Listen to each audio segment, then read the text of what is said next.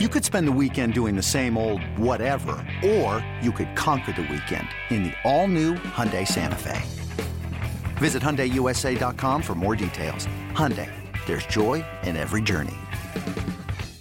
The following is a presentation of A's Cast, your free 24-7 nonstop destination for A's baseball. Go to athletics.com slash A's Cast to download the app. Restrictions apply. This is A's Cast Live. Your comprehensive look at the Oakland Athletics. Watch the left field deep. Bam going back, looking up. He will watch it fly. And 29 other MLB clubs. 2 2 pitch on Trout, and he blasts one way back.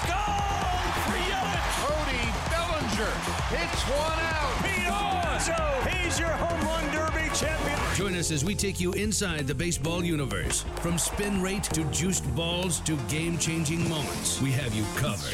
Spend your afternoon with us next from the town, only on A's Cast Live. A's Cast Live. Here's Chris Townsend. How is everybody doing? We are back. That's right. A's Cast Live with you here from Six Flags. Been here all day riding roller coasters, having fun. I actually, I actually walked around. This is my first time here. And I'll tell you this this is a really big property. And it is really cool because it's an amusement park slash zoo. Like you ride the rides here at Six Flags, and then you can walk around. I saw the twin lions, saw the giraffe. I mean, they have so much going on here. So, if I were you, it's towards the ends of summer. I would get out here, and we're going to be here till seven o'clock tonight doing A's Cast Live. Will Leitch from MLB.com is going to be here at 4:30. Commander Cody has come together with another fantastic lineup. Tim Kurkjian, one of the greats. I mean, he's the best, like the nicest guy in the world from ESPN, will be here at 5 o'clock. And Susan Slusser, our A's insider, will be here at 5.30. Joey Mello's baseball Brit. This is the guy that's going to 162 straight games. And it, they don't have to be big league games, right, Cody? They have to be big league games?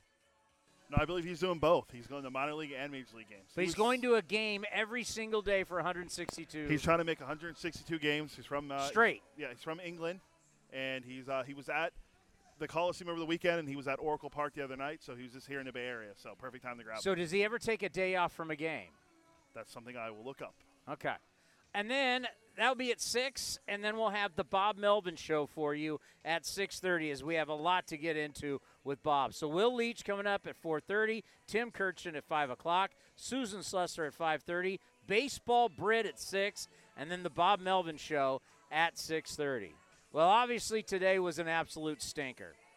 And trying to figure out how to get some of these guys going. You know, the A's are still doing really well, no question. But what would this team be like if Matt Chapman was hitting, if Khris Davis was hitting, if uh, Treinen and Trivino didn't struggle and get lit up? What would it be like? How good could the A's be? Because every single time you look up, they're losing ground on the Astros and they're not gaining ground on Tampa or Cleveland. So they could be doing that if they had all their guys. Like this was a series that you felt you got everybody.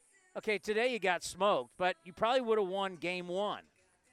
And then you smoked them game two, and you're walking out of there taking two out of three, getting ready to take on the White Sox, which, by the way, we're going to play a game. Don't te- don't tell anybody, but this is going to be our game. We're going to give a number, an over or under number of how many times Ken, Vince, and Ray during the broadcast say the south side of Chicago. Anytime they say south side, because let me tell you, it's a lot. So we're going to have to keep track. That means we're going to have to listen to every moment. I, I'm, I'm already looking at the over and under at least at 30. It's going to be 10 a game. Now, this counts pregame all the way through postgame.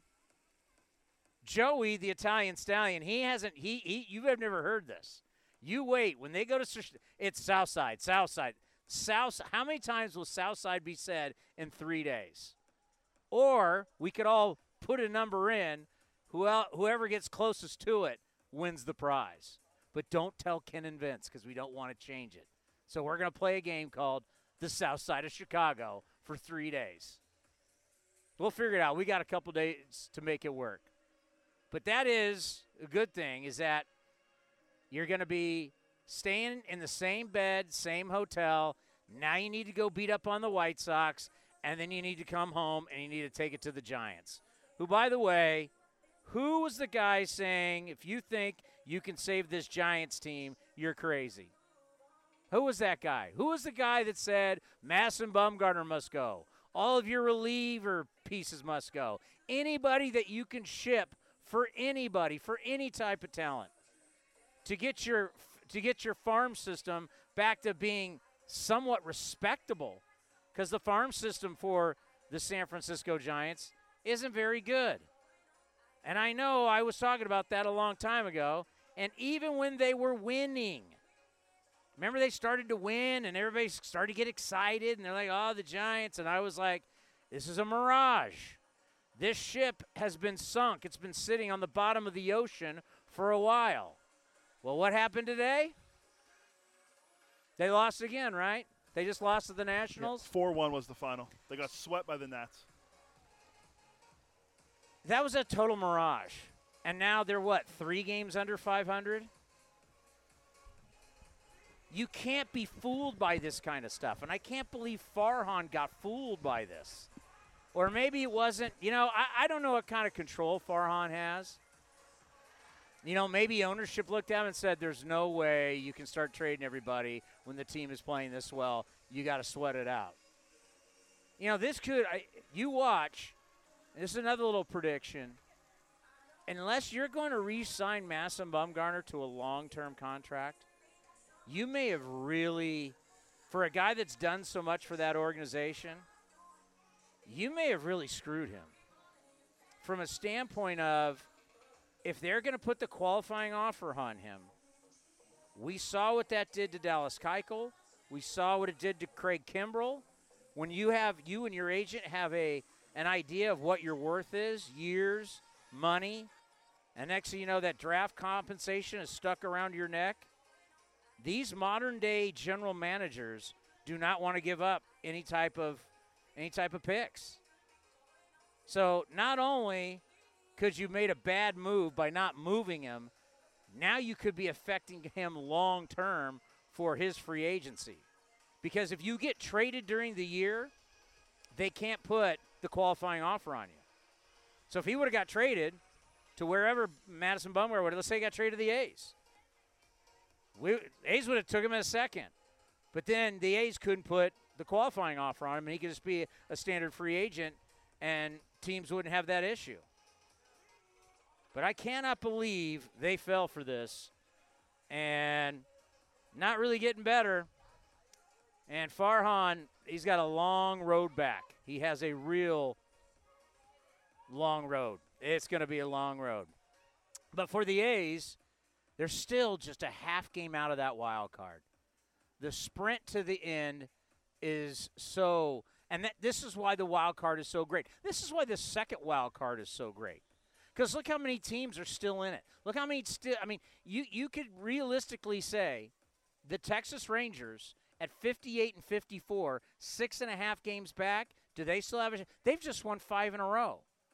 Everybody is legitly, and I'll even say the Red Sox also, who are one and nine in their last ten, but they're just six and a half games back. Everybody is one winning streak away from being right in it. And you know who's proved that to us more than anybody? Oh, come on, Cody. You got to be better than that. Meet the Mets.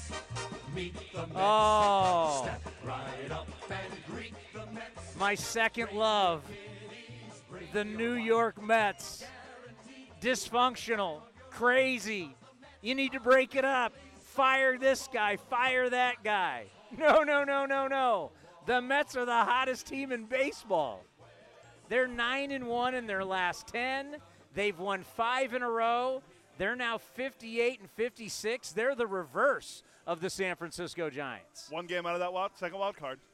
They are just a game and a half back. At one point, they were such a disaster. Not anymore. And that pitching staff on an everyday basis, the Mets have become the most intriguing team in all of baseball. But that's what happens with two wild cards. St. Louis is a half game back. Milwaukee, despite how bad they've been playing, they're just a game back. The Mets are a game and a half back. Arizona sitting at 57 and 57. They're like the ultimate team who didn't know what they were. Are we buyers? Are we sellers? What are we going to do? Arizona at 57 and 57. They're just two and a half games back. This is the best time in baseball as we've got two months left and you got all these teams because pretty much the divisions you start looking at the divisions I, I think I think obviously the Dodgers are going to win it. I think Atlanta's going to win it. And I would put my money on Chicago just because they are so dominant at home. If they can figure out just to play halfway decent, halfway decent on the road, Cubs will take that division. In the American League, Houston, not going to catch them. I guess Cleveland, you could say, has a shot at Minnesota, but I would put my money on Minnesota. Hold on. And then the Yankees are going to win the East. Yeah, if we could get them to turn that down a little bit. The speaker here at Six Flags is pointed right at me. I don't want to take the music away from everybody here. This is a really fun time. My first time ever being here, and I was very I'm very very impressed. And the one thing I can't wait for if if you don't know this about me, I'm a big Halloween guy. I love Halloween. I decorate my entire house. I freak my wife out. I got skeletons hanging everywhere. I got tombstones. I've got a haunted forest. I've got I got cob I got cobwebs that go all over the front of my house with monster spiders. Legitly, I've got two skeletons. They're like six two that I hang from my roof, so it looks like they're climbing up my roof. I'm a big Halloween guy. I dress as the Riddler every Halloween and go trick or treating with my kids. So I guess once we hit fall coming up here in September, on Friday, Saturday, and Sunday, they got like Fright Night where they're doing a total Hall- Halloween theme. So I may be down to come back, maybe even do another show here at Six Flags. But the place is legit. We're having a lot of fun. All righty. How do you fix people in August? And is it is it even possible to fix somebody in August? We'll talk about it next right here on A's Cast Live. For a little over a dollar a day, you can attend every or any 2020 regular season A's home game with A's Access. That's right, the most flexible membership program in sports is back with increased access to the ballpark and even more benefits. As a member of A's Access, you'll receive general admission access to the entire ballpark for every regular season home game, in addition to a seat plan. Plus, every game you'll receive 50% off concessions, $10 prepaid parking, and 25% off merchandise. If you sign up today, your benefits will start now for the remainder of the 2019 season, including $10 parking, ballpark access, and 25% off merchandise. Get your membership today for a chance to also purchase 2019 postseason tickets. Now is the time to join A's Access. Get started at athletics.com slash access. Athletics.com slash access. Want to give back to the community along with some of your favorite A's players and front office staff? Through the A's volunteer team, fans can join us in giving back to Oakland and the East Bay. Through your time and energy, fans can earn rewards based on the number of hours spent volunteering. To get started, visit athletics.com slash community. That's athletics.com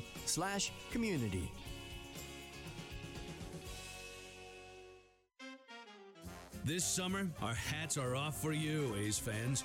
Grab 15 of your closest family members, friends, or coworkers and make memories at the ballpark with our new Hats Off group package. Groups purchasing 15 or more tickets in the lower level will receive a free exclusive A's cap featuring our popular spring training elephant logo. Select games and restrictions apply. Visit athletics.com slash hats off for more information. That's athletics.com slash hats off.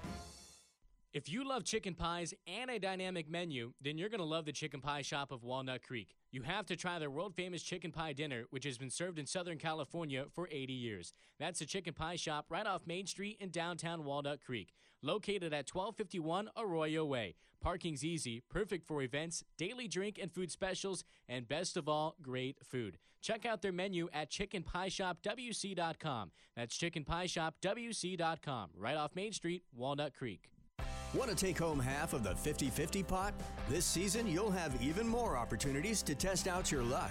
The Oakland A's Community Fund will host a 50 50 raffle at every home game in 2019. Tickets are sold from gates opening through the last out of the sixth inning, from raffle sellers or at the kiosk at Section 217.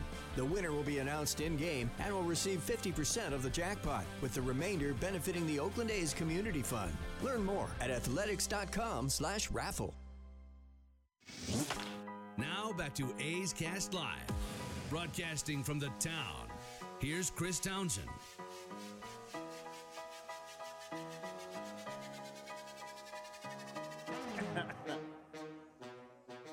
Chris Townsend with you here on A's Cast Live. Will Leitch from MLB.com is going to join us in just a little bit. Despite Chapman struggling offensively, he's still having a phenomenal year when it comes to making great plays and avoiding mistakes. So Chapman going into today had 35 good fielding plays. Really, they should say great fielding plays. This is uh, Sports Info Solutions. Our buddy Mark Simon came up with this. So 35 good fielding plays compared to 14 misplays and errors. Chapman's 35 are the most in Major League Baseball for a non first baseman. Because first baseman with the scoops and all that, they get more opportunities. And you talk about an improvement over year to year. Last year, when he won the Platinum Gold Glove, he had 41 good plays and 35 misplays and errors. And that was something that we, friend of the program, Matt Williams, we talked to Matt about was that's when he takes. You guys don't like you don't like you don't like, you don't like friend of the program. He's friend of the program. Everyone's a friend of the pro. This is a a, uh, a friend. I can now, I came to what I want to say. I mean, I was It's a friendly show, is what I was trying to say. I, I was I was watching uh, the Nats and the Giants the other night, and when Sean Doolittle closed the game out, and Kurt Suzuki was catching, that's a battery. That's friends of the Yeah, program. they are friends of the program. They've been on the program for years. Yeah, they're they're they're A's family. So is Matt Williams. so is Matt Williams. Mark Simon's friend of the show. No doubt about it. So when Matt Williams came over and sat down, you you hear the promo of Matt talking about loves what we're doing. But seriously, Matt was like, where Chapman takes his game to a next level is not the heroic, it's not the dynamic, it's not the great plays. It's always making the routine play. And what Matt is, what Matt said to us here on A's Cast Live is exactly what he's doing. But the problem is he's hitting point zero in the last uh, last 13 games. He's hitting point zero four three. All right, you can't even like be like he's not even hit. You know, we always say he's not even hitting his weight. Point zero four three. He's got 19 strikeouts during that time, and he's 0 for his last 17. That means he's not seeing it. He doesn't have confidence. And you just wonder at this time of the year, because we always say a guy's too good. A guy's, hey, look at the back of the baseball card, which you know I hate that saying. The guy's too good. I would I would tend to agree when it comes to Matt Chapman, but I'm not going to agree with Treinen and Trivino. I mean, we're into August, and we have not seen any signs of Trivino getting his confidence back. And what's scary is the radar gun is still getting lit up. The stuff is still there. But for some reason, with both of them, their confidence is just nowhere near what it used to be. And the thing that you could really say about Treinen, this league is all about adjustments. And a year of everybody swinging over that bowling ball sinker that was 98 miles an hour, hitters are just not doing that anymore. Hitters are watching that. So that when he throws that first pitch, and usually people were swinging over it, and he was up 0 1, now they're not swinging at it, and it's 1 0. Throws it again. They don't swing at 2 0. Now the hitter's in the driver's seat, and Treinen has to come in.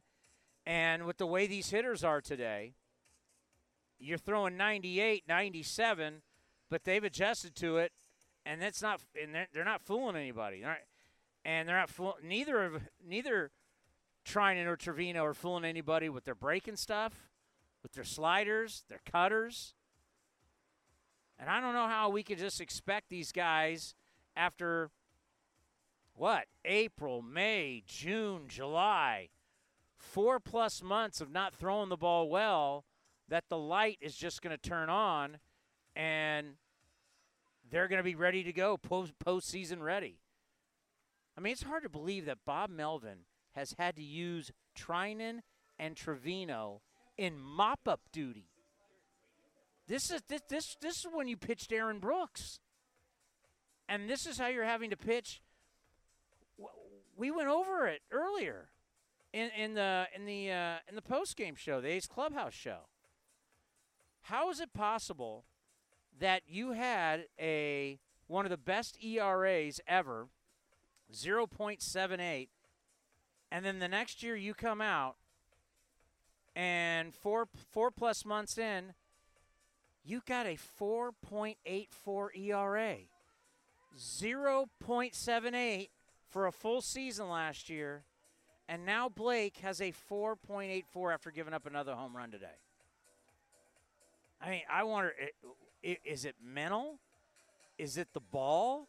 Is it is is you know because Meredith Wills, Dr. Meredith Wills, our astrophysicist, say because the seams don't have the drag, that it could be affecting people's pitches. Whatever it is, mental, the ball, whatever it is, it's not working. And when you got a 4.84 ERA, when's a manager going to bring you in? Trivino giving up two more earned runs today. He's got a 5.14 ERA. When do you put that guy in? How do you put him in? We see so many times these high leverage situations, and we'll be sitting up in the broadcast booth and we'll look down to see who's warming up. And I'll tell you what gets said a lot. What gets said a lot is, hey, last year this would have been Trivino time. Last year this would have been Treinen time. And now they're two guys that you're pitching in, in primarily when games are out of hand. Because Bob can't trust them in close games. And that and I know we talk year to year, it's hard to project a bullpen. But come on, did anybody see this happening? Guys going from being having a, a historic year. That's almost like a meltdown going from 0.78 to 4.84. That literally is like a meltdown. And I don't know what you do. I don't know what the if Rapsodo or if TrackMan or if the high tech cameras, I, I don't know how you fix them. And the toughest thing, too, about a pitcher, it's not like a hitter. A hitter can go up in a cage and constantly take take uh, take swings. A hitter can hit off a tee. The hitter can do a lot of different things. A pitcher, when you're not going well, there's only so many times you can throw the ball. So it's tougher for pitchers to go through these types of struggles because you just can't go out there and air it out and do bullpens every single day. You do have to prepare like you're ready to pitch. It's easier to work out of slumps as a hitter, because all the work you can do, you can only do so much work as a pitcher. I keep crossing my fingers just like you do. And the thing that that should be scary for where we look at Matt Chapman and where we look at Khris Davis, as we had the article yesterday. Did I bring it? We had the article yesterday from ESPN about all the records and all the home runs. Yeah. The article, the 20 most amazing and astounding facts from the year of the home run. So if you have if you're struggling offensively and you have record numbers of home runs going out, Khris Davis who's hit 40 home runs 3 straight years, Khris Davis who hit the most home runs last year with 48, the fact that this is the year of the home run and he's struggling, stuff like that is really head scratching. Go back and read this article, though. Once again, it's the 20 most amazing and astounding facts from the year of the home run. It's so crazy, it's funny. It's comical. It's comical how many balls are leaving the yard at a rapid rate. So that's why I question if this is going on and you're struggling, what does that say about your year? But one thing that you can that you can hang your hat on with Matt Chapman, it doesn't affect his defense. Like so many people, their offense will affect their defense. If they're not doing well on offense, they are sitting out there in the field just thinking about it. Well, the great thing is that does not happen with Matt Chapman. And he continues to be one of the best infielders, if not the best, in the game. Well, got some stats. We're going to have to go Will Leitch from MLB.com. Comparing Mickey Mantle, because remember, a young Mickey Mantle with Mike Trout. How close are they? It's very interesting. We'll talk about next right here on A's Cast Live. Now back to A's Cast Live. Live. Here's Chris Townsend.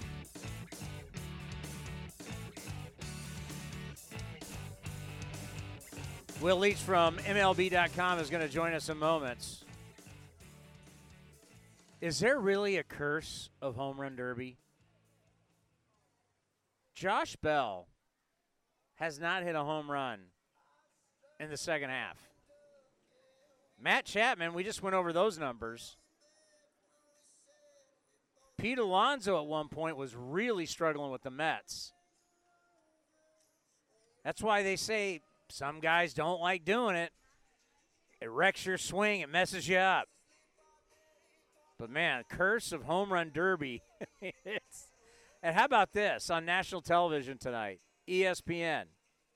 You got the Pirates up against the Milwaukee Brewers, and Bell and Yelich both are not playing. What do you think about that? That is, I, ESPN's got to love. Do we have Will? Will, welcome to A's Cast Live with Chris Townsend. How are you?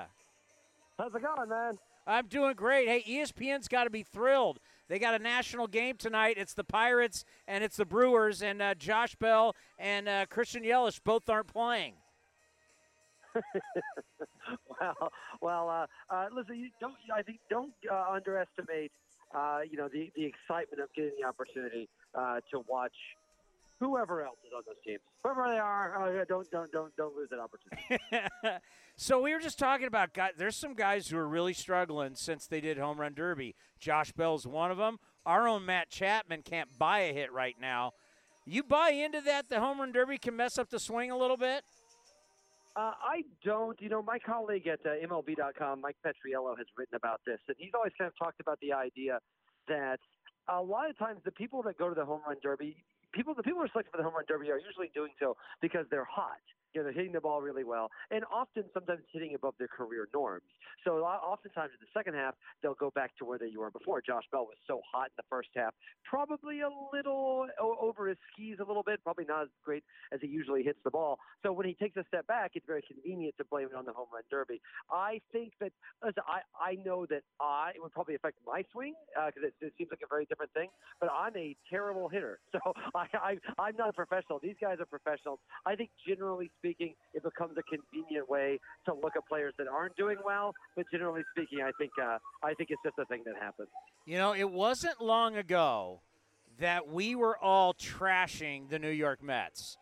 Brodie Van Wagenen was just uh, this guy's out over his skis as a first year general manager. Mickey Callaway, he's lost the clubhouse, he's lost the team. Uh, should they just trade everybody, start rebuilding? I mean, people went in hard on the Mets. They're now arguably the hottest team in baseball, and the Mets now just a game and a half back of the second wild card. The Mets are coming on strong. Yeah, you know, and they've obviously their schedule has been helpful. I feel like they every time I look, they're they're walloping the Marlins. Every time I turn on there, they're they're hitting them. I think they had the White Sox. I think the Pirates when they were kind of struggling a little bit. So the schedule's been softer, but you know, you can only play the teams uh, that you play. And on a certain level, I almost feel like they backed into the right decision at the trade deadline. You know, you heard they were going to trade Syndergaard. You heard that Wheeler was on on the market. To me, if you're the Mets, you already made all these deals in the off season, basically saying we're trying to win in 2019 and 2020 you kind of, what for better or worse, kind of are stuck with it at this point. So it's to their good fortune that they've gotten hot. I still am a little skeptical. Their schedule gets really, really tough listen, if they're going to win the wild card, they're going to have to earn it. They're going to have to. They play Philadelphia a bunch. They play Washington a bunch. They play the Braves a bunch. They play all of these playoff teams. If they can beat those teams and get in the playoffs, I will. Uh, I'll believe it. Uh, but certainly, yeah, it, it's been almost a bummer though because making fun of the Mets is almost half of the fun of the Mets existing anyway. So when they're doing well, but that's the great thing about the Mets. No one makes fun of the Mets more than Mets fans when they're struggling. But when they are going well, uh, they're like, "Oh yeah, we knew the whole time. Yeah, we always knew this was coming." I think that's kind of the beauty of the Mets fans. Yeah. And, and once they picked up Stroman, and everyone's like, "Why would they? Why would they be buyers?" Oh, that's for 2020. But you look at right now, yeah, in division's not going to be easy, but if their five starters start vibing off each other, not too many people have a better starting five than the Mets. Well, and this is what we've been saying about the Mets for years, right? If they can just get everybody, all those starters going and healthy at the same time, and that's not really what's happened most of this year, right? Like I think that they've had uh, Syndergaard struggle a little bit. Degrom has been good, but he hasn't obviously been what he was last year. But like, you know, the, the, what's funny is that like the pitching has not quite paid off much this year. Some of the hitting you know, you can see where it's there. To me, the, what Alonso has done is just thrilling to watch him. It feels weird that the Mets just all of a sudden were like, oh, here, here's a, here's a massive power hitting, uh, really fun first baseman just kind of landing in their laps. So it's fun to see.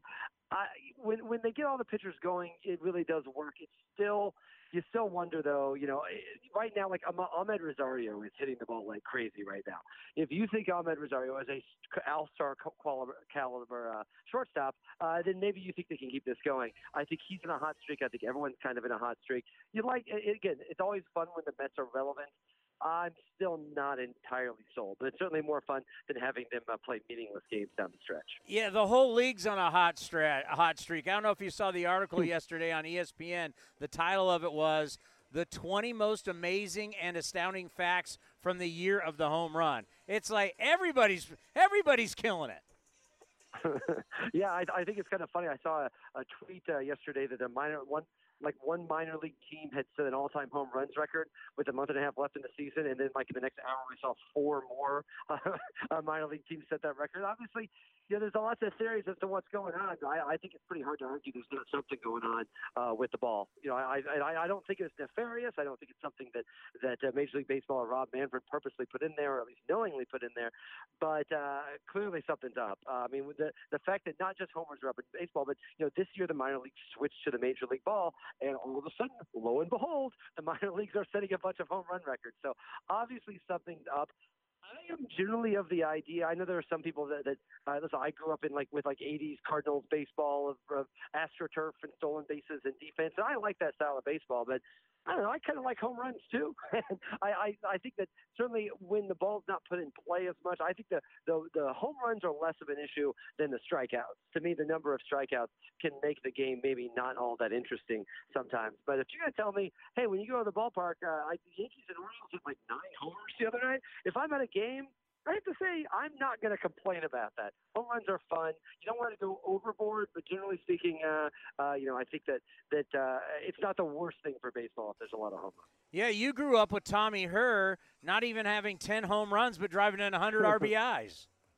Yeah, and it helps, of course, when Vince, when Vince Coleman and Willie McGee are betting in front of him and getting on base. And like, I think a lot of those RBIs were ground outs to the second baseman because he was Vince Coleman had, would get on first base and steal second and steal third. So, uh, but it was just fine. You know, that works. You know, I think, and that's part of that was part of the thing that was fun about the game. That that strategy wouldn't make sense now, right? And I think that you see that. I think, uh, you know, to me, one of the things I love about baseball is the game evolves, and you know, they, and right now it's a home run happy game, and so you're seeing guys not doing a lot of sacrificing or not doing a lot of like productive outs or manufacturing runs.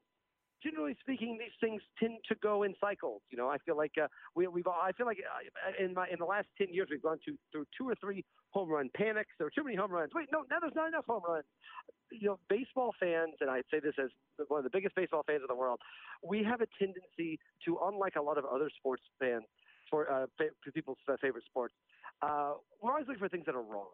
We're always looking for, oh, when I was a kid, it wasn't like this. Why doesn't baseball do more of this?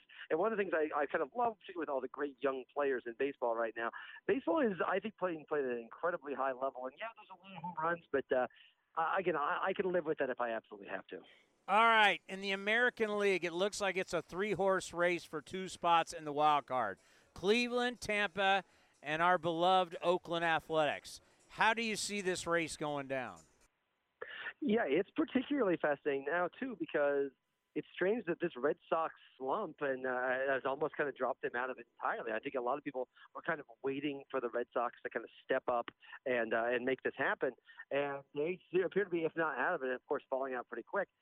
To me, I, I think a lot of it comes down to the aggression at the deadline and what Cleveland did. I know they had to trade Bauer, and I know there were some issues with that, but for me, uh, bringing in Puig, uh, you know, and, and, and bringing in uh, obviously Oscar Mercado has been huge for them. Bringing in Reyes, that was a team that just desperately needed offense, particularly in the outfield. They were made an aggressive move without really having to give up too much. So uh, I think Cleveland's in a good spot. To me, that next spot, it, it, uh, I kind of like Oakland more for that spot, just because you know it's funny. Oakland is a team. Look at the run differential. That's a like I know that that that is not the most exciting thing sometimes to talk about, but clearly the the the, the foundation and the fundamentals are all there for them. Like that, that's a skill team. I actually liked the Tanner Roark addition a lot. You saw him pitch well against the Cardinals the other day. The guy, the thing about Roark, he's not exciting. He doesn't get you too fired up, but he is a guy that gives you a lot, gives you a lot of innings. Pitches. Uh, if you get six innings, two, three runs out of him, you got to be happy, particularly in this day and age where starters aren't going as long.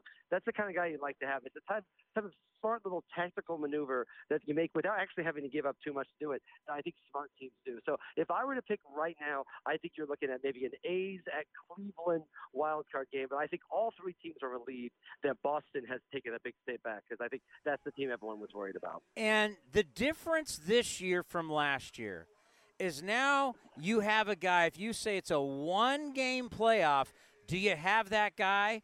Well, I think the way that Mike Fiers his pitch, check out these stats. His last 16 starts, he's 8 0 with a 2.26 ERA. The way Mike Fiers has turned his season around, I'd have no problem uh, one game throwing Mike Fiers out there compared to last year going with all relievers.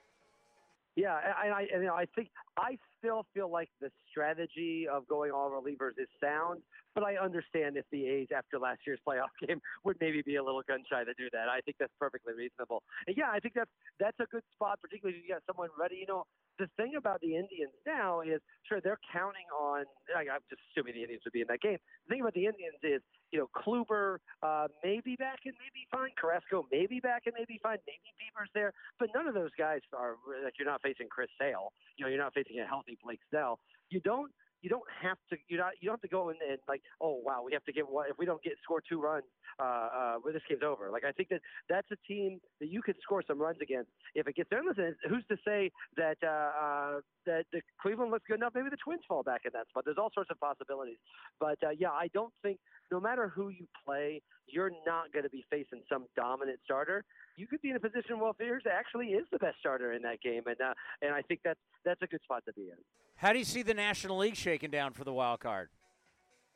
Yeah, it's funny. You know, the the uh, it's funny how quickly things can change in a week. A week ago, you know, the Cardinals were in first place in the uh, in the NL Central. The Cubs were reeling. The Brewers were falling apart, and the Cardinals have lost five in a row. And it's opened the opportunity for uh, for the Mets. It opened the opportunity for Philadelphia and Washington teams that really, I have to say, uh, feel must feel like a disappointment to the fans, particularly Philadelphia, who with all their offseason additions, uh, additions, and they've had some, you know, they've had some injuries that have been difficult for them. I'm, I was almost afraid anyone they trade for at the deadline was going to get hurt, just because that's what's happening in Philadelphia now.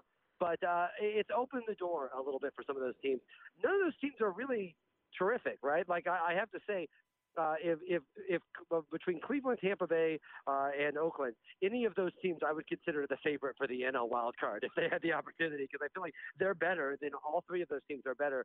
Probably than any of the teams going for the wild card in the National League. Uh, you know, you could see the thing I find interesting with the NL wild card were the teams that were particularly aggressive. Uh, obviously, uh, the Phillies were aggressive. Uh, Washington, they've had so much troubles with the bullpen. They basically just took every reliever you could find that was hanging around that they could take. Uh, I feel like that's the kind of aggression that you have to need. You have to because this is not one of those years. You know, I remember in 2015, the wild card game was between the Pirates and the Cubs who had won 98 and 97 games respectively. Uh, like those were terrific teams. That's not going to happen this year. You're looking at a team that could maybe win 87 or 88 games, even potentially hosting that game. So right now, I still Max Scherzer's hurt, and he got hurt at the worst possible time for Washington. I still feel like top tier talent wise, I think Washington is at the top of that. I think the Braves are really good. They'll be able to hang on to that division. I still don't quite buy the Mets, uh, and frankly, I don't really buy the Cardinals or the Brewers either. So, so maybe we're looking at a. Uh, if I to nail me down, I would almost say a Washington, uh, Philadelphia at Washington playoff game. And well, that sounds like it might be entertaining to see Bryce Harper play at a packed Washington uh, National Stadium uh, in a one-game playoff. That sounds like uh, pretty must-see television. Oh, there's no question about it. Let's end on this. What did you think of Zack Greinke's first start? And then after the game, with the Astros scoring a bunch of runs, he goes, yeah, it's kind of boring. yeah. Is an original. isn't He He has always been just kind of a fascinating guy, really, wherever he's pitched. Uh, he really, it's funny how, I guess, the way Houston is rolling right now, it feels like everyone is a perfect fit in Houston. Uh, like, they bring in Aaron Sanchez, who's had this terrible year, and he, you know, he contributes to a no hitter in his first game. Like, everything's kind of rolling the right way for them. Uh, you know, there are certain organizations that have that vibe that they're, that you, when they make a move, you just kind of feel you trust it's a good one. I think the Astros are kind of in that zone right now. Greinke is you know, he is an interesting cat, to say the least. He's always been a fun guy wherever he is.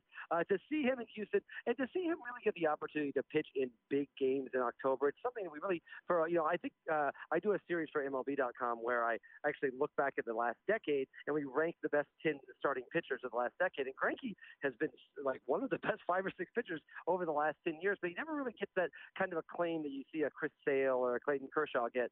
Uh, and I wonder part of that's because he's never really had his October moment he's going to have the opportunity to do to do that with that team. I don't need to tell uh, A's fans uh, the Astros.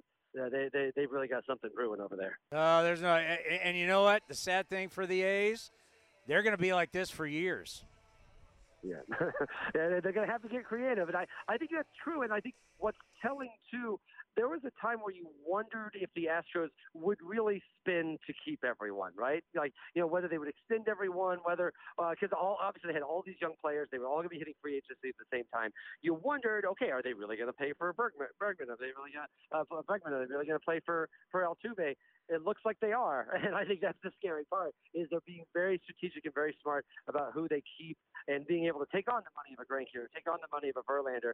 I think that's the scary part. You kind of hoped that maybe the Astros would stay in the in the small market.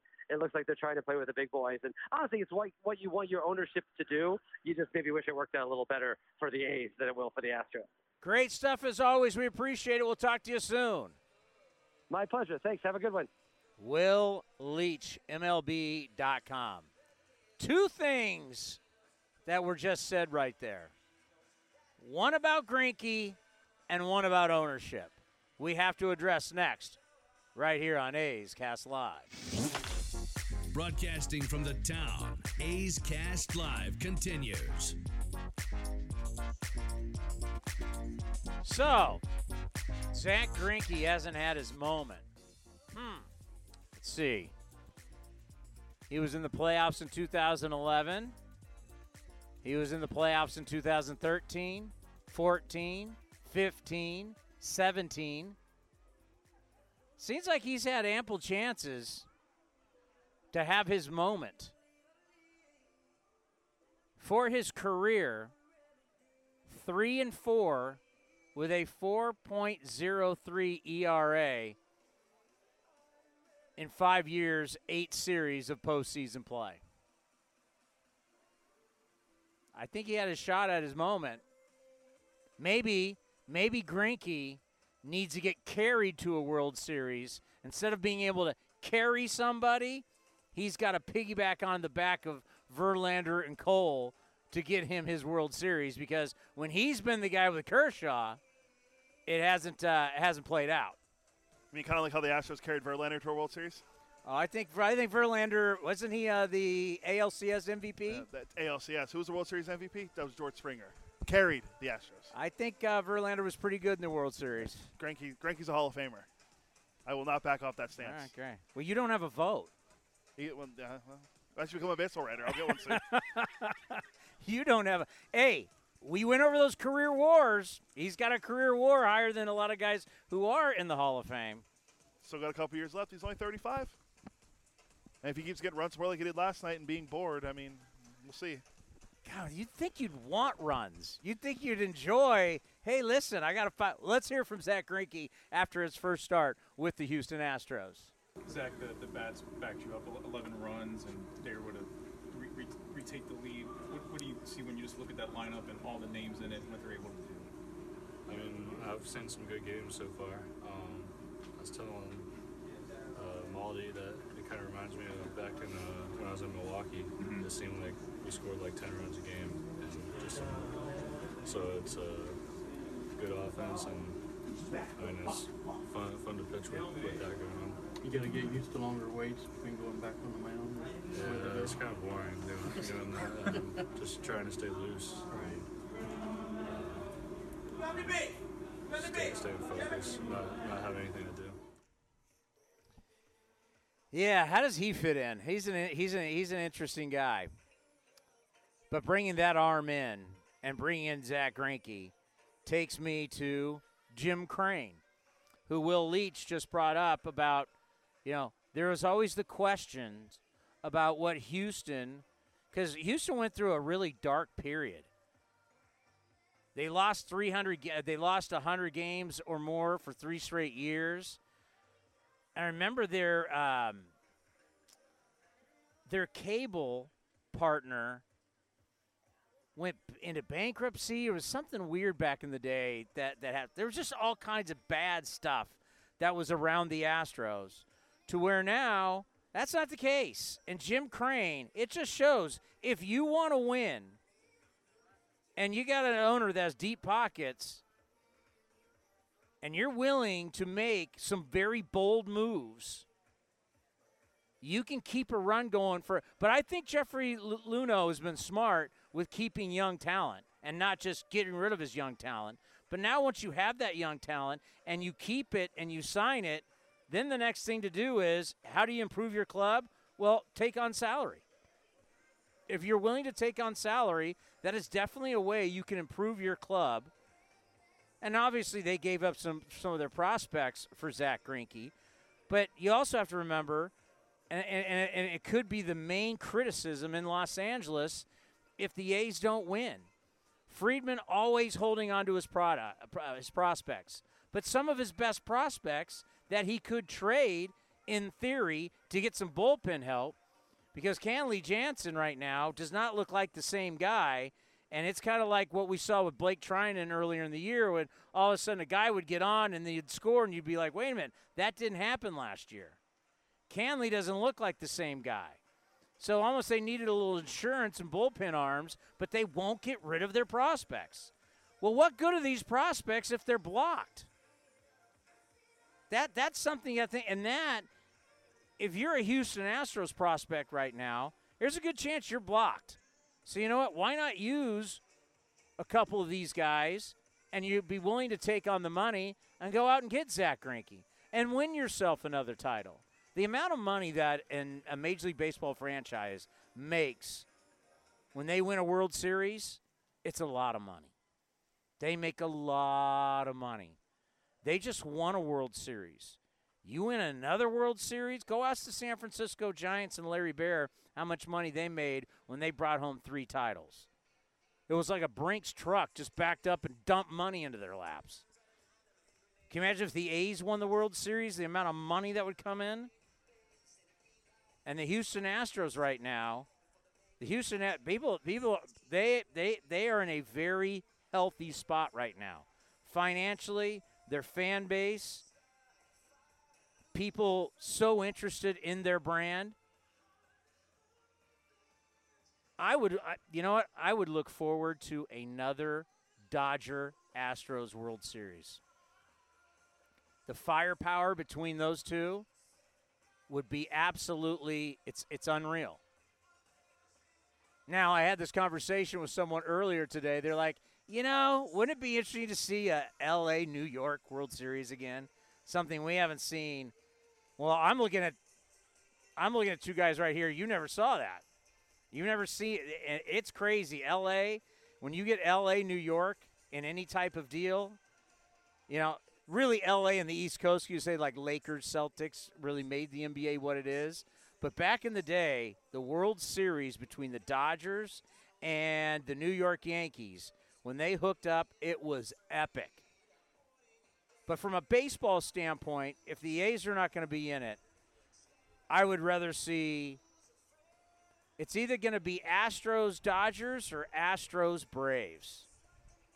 What the Braves did at the deadline, remaking their bullpen, can that be enough to overtake the Los Angeles Dodgers? Did something just bad happen there, Commander Cody? You No, I just can't believe you're not going to take a. How are you not going to put the Mets in the World Series? It's our team. That's our NL team. And you don't have them going to the World Series? I think they might catch the Braves. Mickey Callaway now signs a six-year extension. Brodie Van Wagenen is now the smartest general manager ever. We do buying or selling on his Brodie Van Wagenen, the greatest team in the history of sports. Wait a minute, you just had him fired two weeks ago. That's well, things change quickly. You know what? Giving you the tools to buying or selling may have been a bad move. Because you're, you're, you're, you're, you know what? You're like a roller coaster here at Six Flags. You're up one minute, you're down the next. Fire them, love them. As soon as Mets, as soon as the Mets lose two in a row, fire them all. Yeah.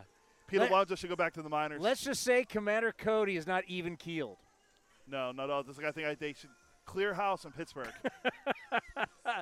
All right, our old friend Tim Kurkjian is going to stop by. One of the nicest guys in the business, one of the smartest guys. As we got to break down, how does he like the A's? Does he give the A's a shot? And so much more to talk about with Tim Kurkjian, the legend from ESPN, will join us next right here on A's Cast Live. This is A's Cast Live, your comprehensive look at the Oakland Athletics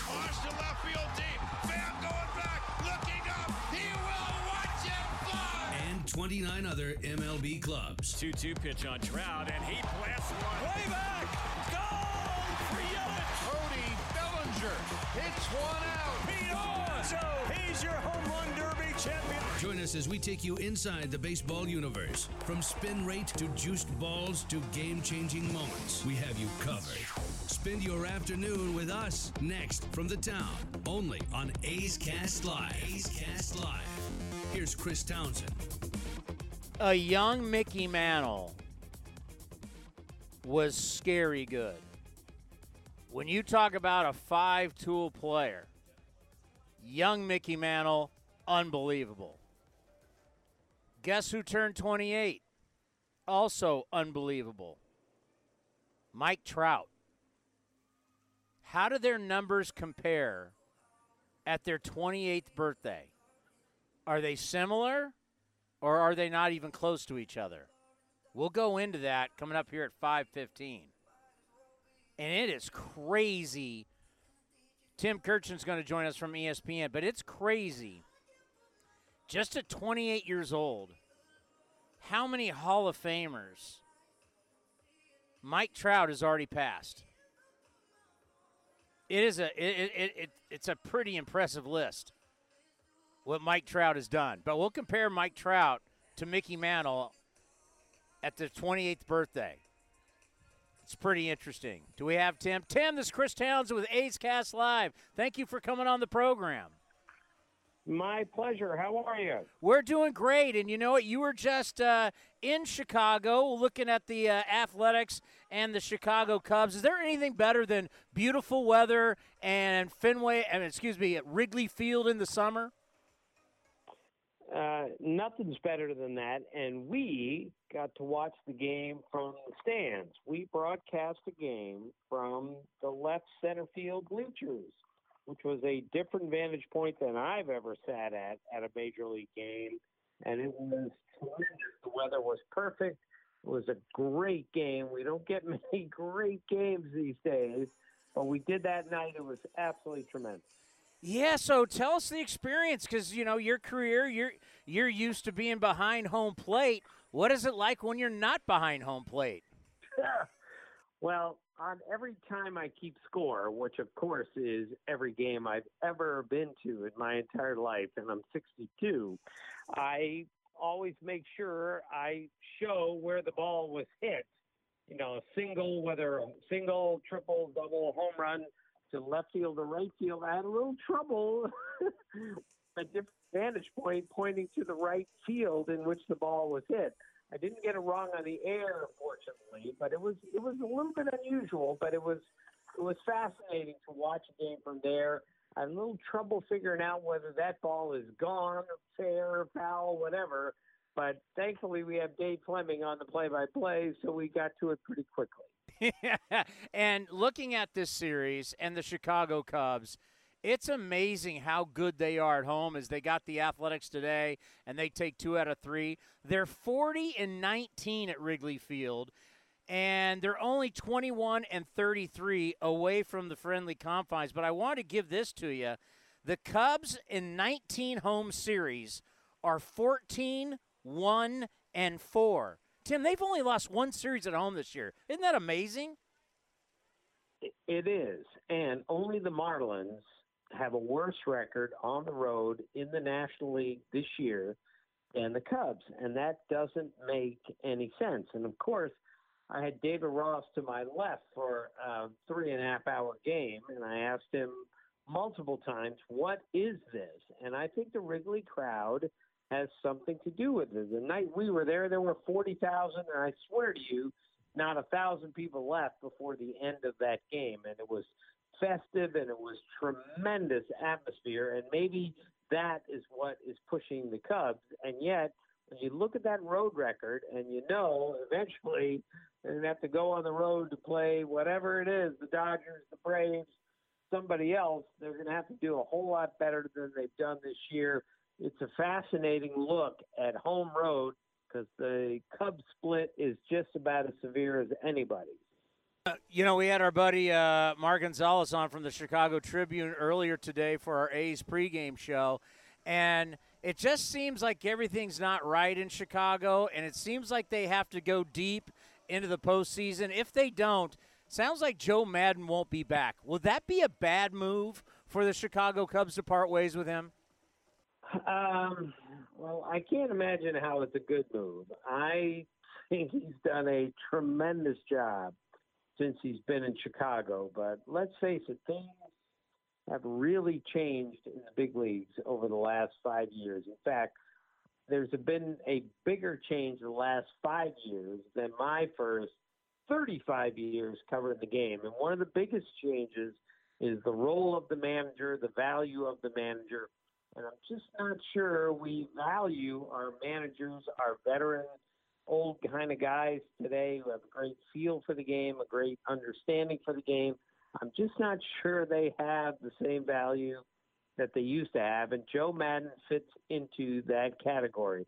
And I would agree if they don't make the playoffs or have a good run in the playoffs, this could be the last year for Joe Maddon in Chicago. And I think if they let him go on any level, it would be a mistake. But again, this is where we are now in baseball give us a younger guy, you know, uh, maybe more embracing of sabermetrics, and that's the kind of guy we're looking for today.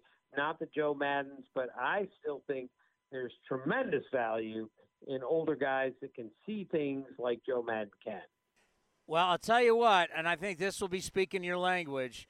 We really value our manager, Bob Melvin. We think the world of him, what he's been able to do since he came here. I always talk about how there was like a black cloud over the organization, and Bob Melvin showed up, and that black cloud blew away. You think about the way he can communicate with his players. All of his players love him. Recently, I've had Gio Gonzalez on, Sean Doolittle, and all the old A's who come back still talk about how they have such a wonderful relationship with Bob, the way he relates to the players, also the way that Bob can implement analytics. So I, I know in a lot of places people may not be valuing, uh, valuing their manager, but I can tell you, Tim, we love our manager and we know how lucky we are to have him.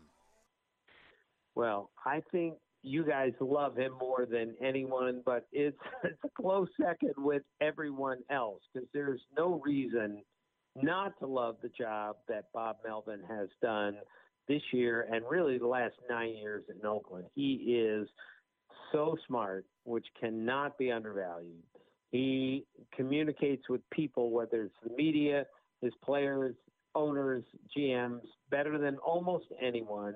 He has such a great touch and feel, and that's what we have gotten away from in our game is a touch and feel with players and with the game, and that's what he does so well. Is he understands the sabermetrics? He's going to implement whatever the front office sends to him, and yet he's going to trust his eyes and ears during the playing of the game to understand that no, this right now is the way to go with this situation, and that's what makes him such a good manager. Is he handles both sides of a very complicated equation. Yeah, also very complicated. And we were in Tampa, and I got to see it for myself. And, you know, to see that they put an analytics guy in their dugout in uniform and that we know that simply the manager is really not making decisions. All the decisions are pretty much made for him. It's I got to believe it's hard. I mean, obviously they're doing well, but it's got, got to be hard to have full respect from your players if they know you're not calling the shots. Right, and that's that's where we are in the game today. And I really think it's imperative that the players recognize that once the game starts, our guy is in charge here. And I don't want to go too far back, but the 2017 World Series, the Astros, very, very sabermetrically oriented, had a game plan for the last three games of that World Series, and AJ Hinch, the manager of the Astros, recognized, all right, this is the way to go. And then he changed course when he saw how well Joe Musgrove and Brad Peacock and you know Charlie Morton were throwing the ball at the end of those games, and he said, "This is what we're going to stay with." And that's what's so good about this is that the really good managers can understand in the watching of the game that this is where we need to go. And that's again where Bob Melvin is so good. He trusts the analytics, but he trusts in eyes, his eyes and ears, and those of his coaches as much as anybody. Now, we got a long way to go. I understand that, but you've covered this game for a long time. I want you to handicap it for me if you had to pick somebody out of the National League and you had to pick somebody out of the American League right now where we are today, who would you take? well, I love this game so much that I don't even pretend to know what's going to happen. This is not the NBA or even the NFL. There are no guarantees in this sport. But I think the Astros acquisition of Zack Greinke has absolutely separated them from even the Yankees in the American League. I just think you win so often with your starting pitching and your bullpen, of course, in the postseason that I think the Astros are the are the team to beat in the American League right now, and the Dodgers are the clear team to beat in the National League. That doesn't mean things can change. The beauty of baseball is that it changes all the time, but those are the two best teams that I've seen, at least in the last couple of weeks. And Greinke has really added something there. And I'm such a believer. Like, who are you going to start in the playoffs? Which three guys are starting in the five game series? I'm not sure you're going to beat the Dodger guys or the Astro guys at this point. Yeah, and I think about Greinke, and we'll end on this, Tim. It's just not. It's just not the arm that you're getting but it's the message to your players inside the clubhouse going, boys, we're making this move because we want to win it all. Don't you think this just for already a great ball club, it even it, it even energizes them even more.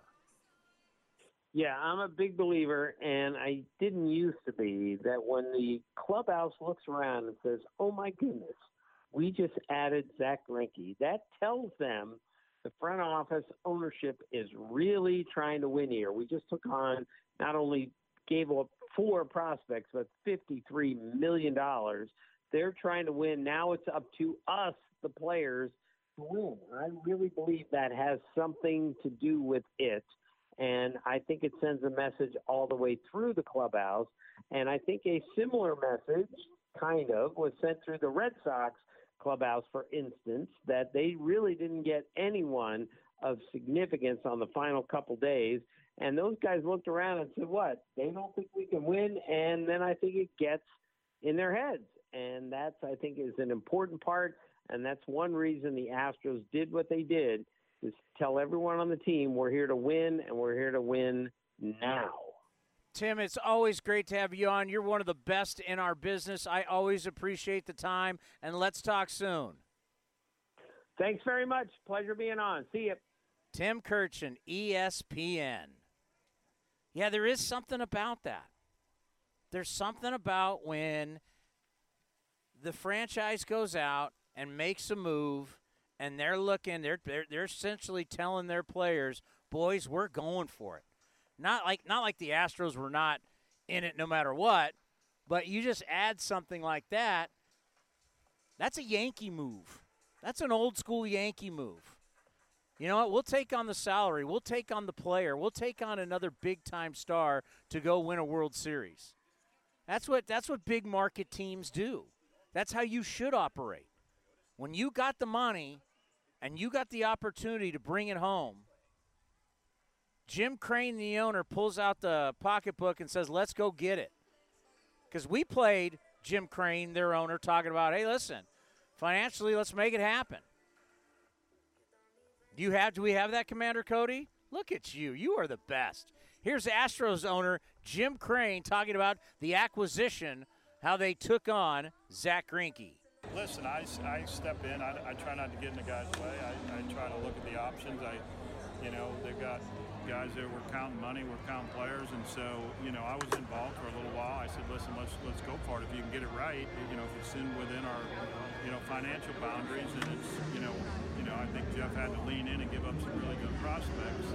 Um, so we were fortunate to get it done. But yeah, I think it you know it, it put us right at, on the on the dollars this year, and you know we're going to be a little tight next year, but you know uh, we'll deal with that next year. Yeah, I like it. I'm going to look up Jim Crane right now, and I'm going to give it a little point here.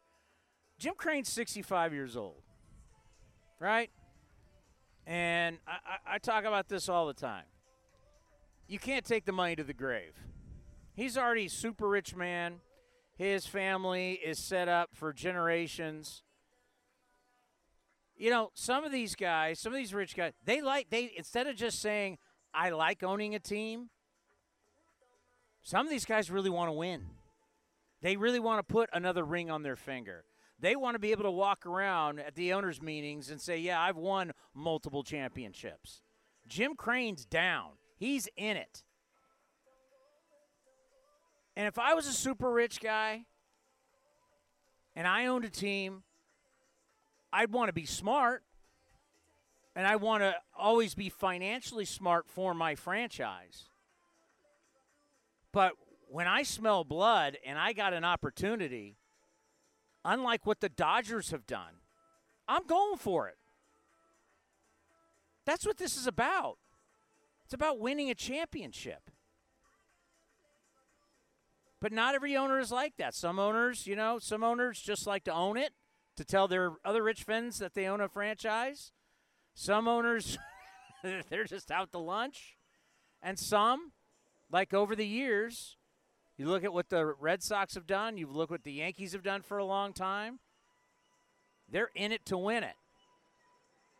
Now the Dodgers, they're stacked. And they like the fact that they've been to the past couple World Series. But at some point, you need to you, you need to win one, or you start getting into Buffalo Bills territory. We don't look upon the Buffalo Bills as, as a great team, even though they made four straight Super Bowls. You know how hard it is to make four straight Super Bowls? That's incredible. You talk to anybody who plays football, think of how many extra games they have played. It's like what the Patriots have done. They have played so many more games postseason. Now, obviously, the players have changed uh, uh, all those years. But for the Buffalo Bills, that group, that core of players going to four straight Super Bowls was amazing.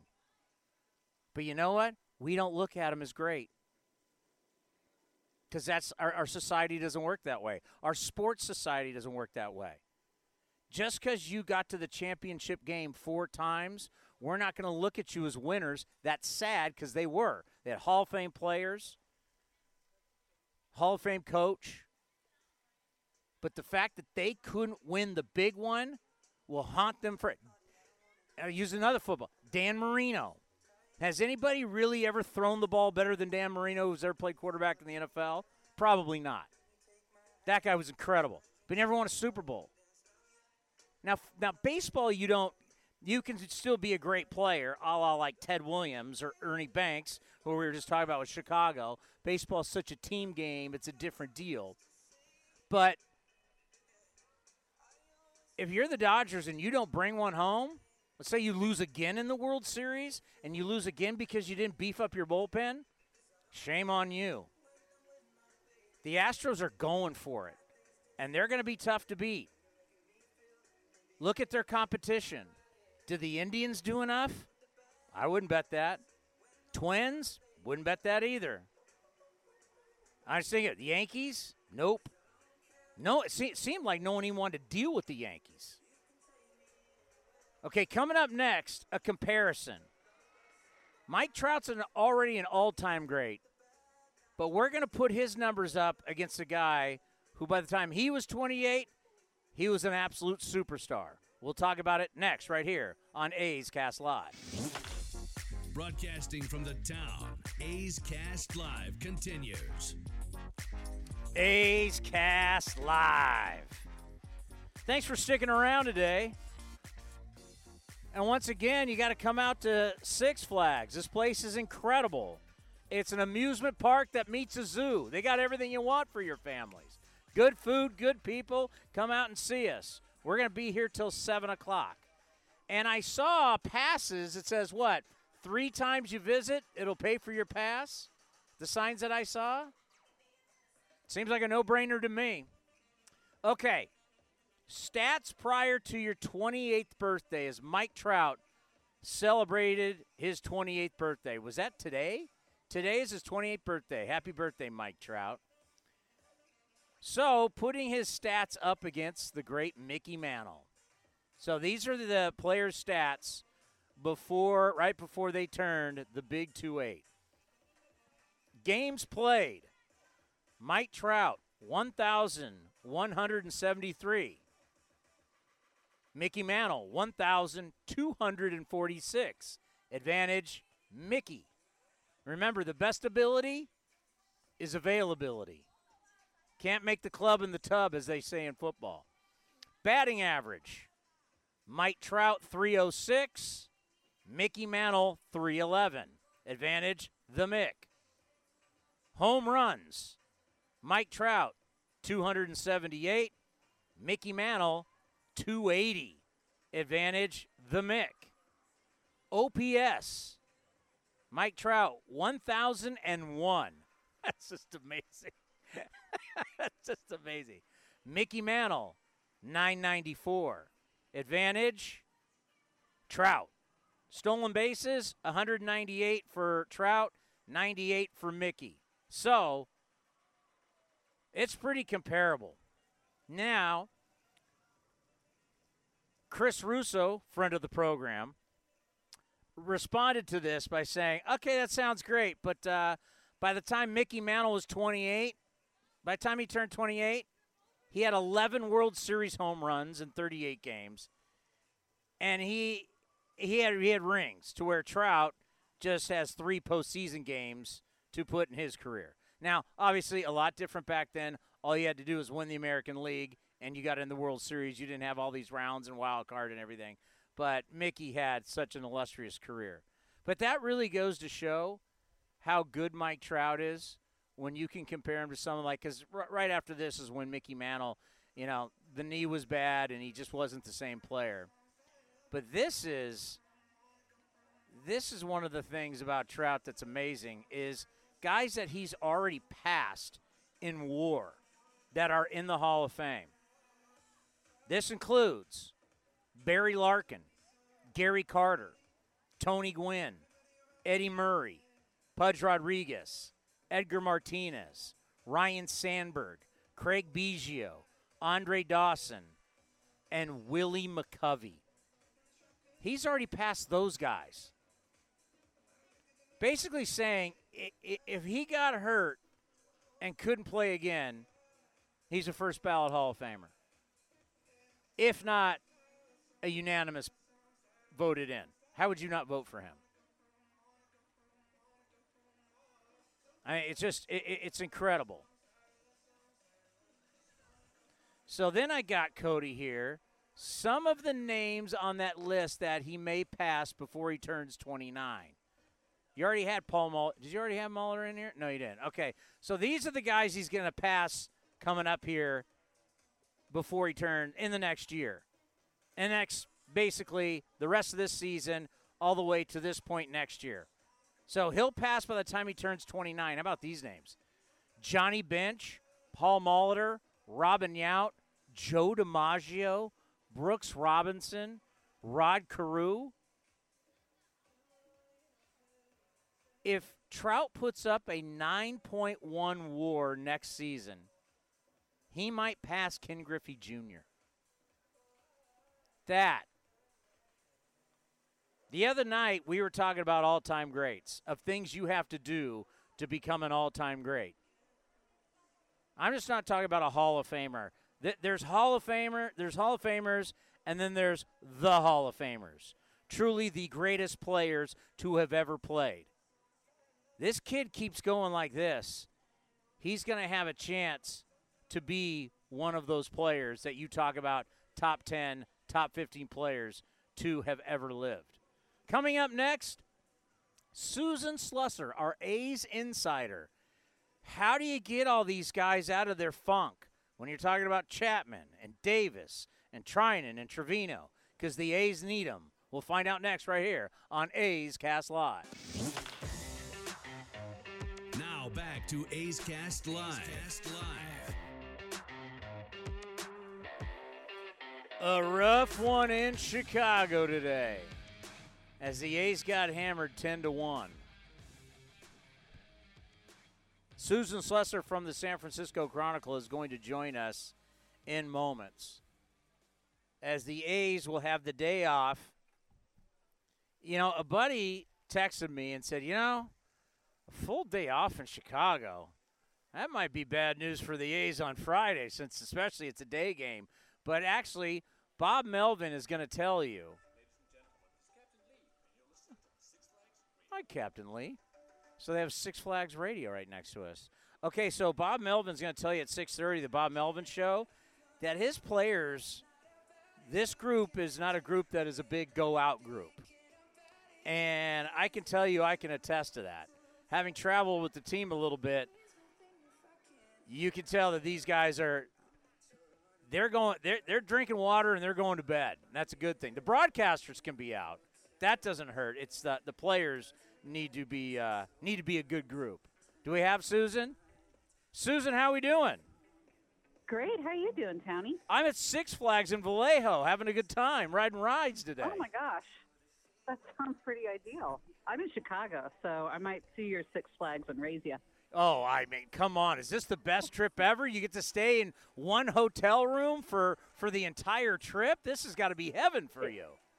It is the best trip ever, and I've got so many friends in Chicago. So usually, you know, we're here for like I can see like somebody for lunch, somebody for brunch, somebody for lunch, one person for dinner, maybe. I have got so many uh, friend things lined up. It's awesome. You know, I they should do this more often, and I know we've seen it a couple times.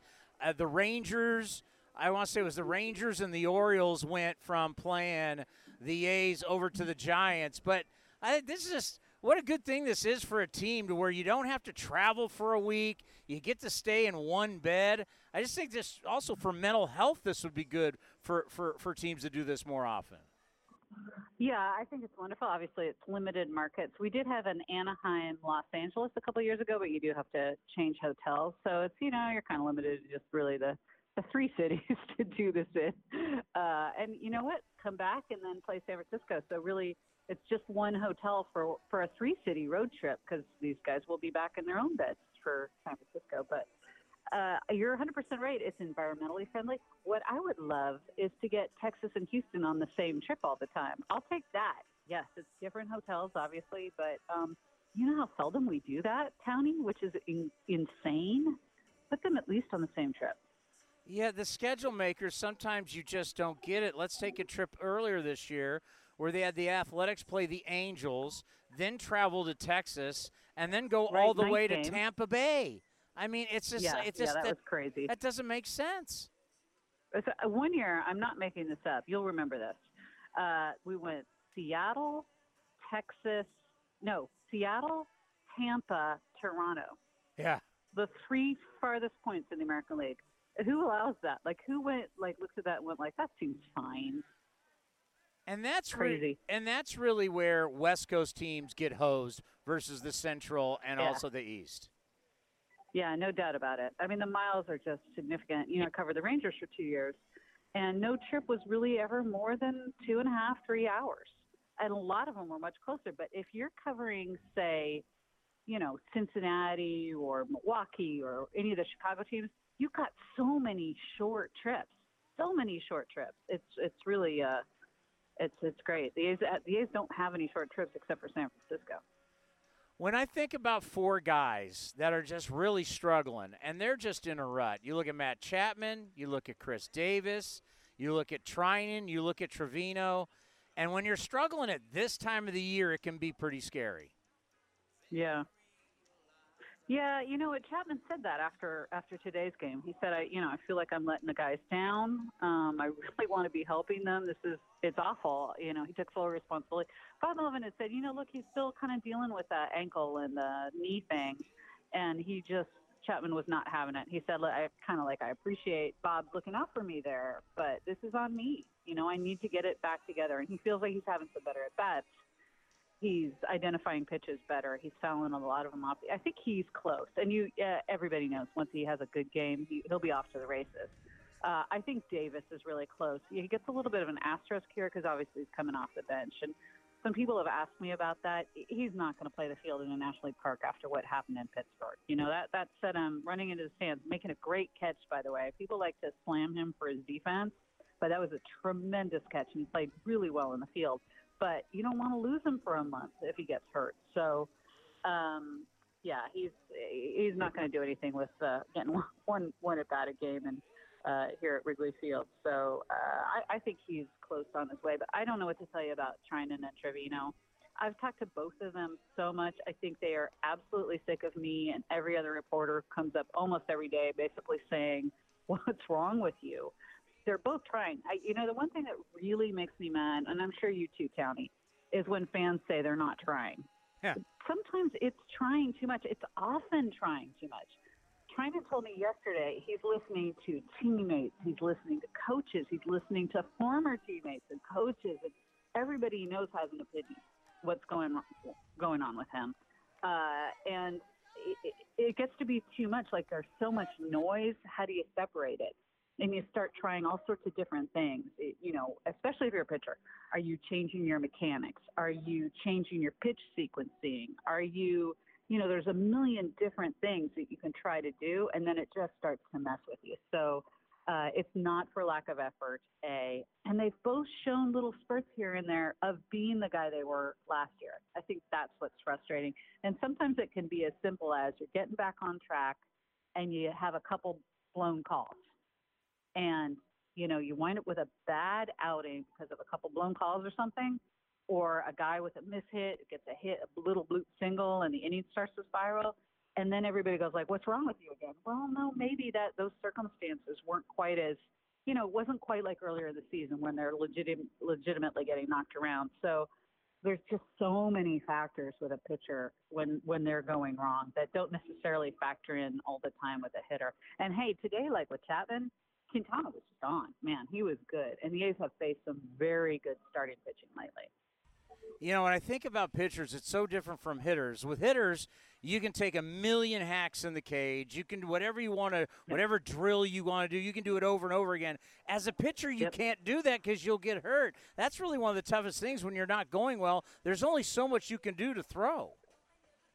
Absolutely. And you can't try things out in a game as a pitcher. You know, you're you're unless you're hurt and you get sent to the minor leagues, you cannot, you know, test out like your potentially your theories about maybe I should use this pitch more or this pitch less or maybe I need to change the, you know, try to change the action on this or you can't just kind of like throw stuff out there. You have to go with what you think has worked for you best or you know what your pitching coach might think is working for you best or what the analytics nowadays a lot of times they'll say here's what the analytics are saying here's what you need to throw in this situation or to this guy.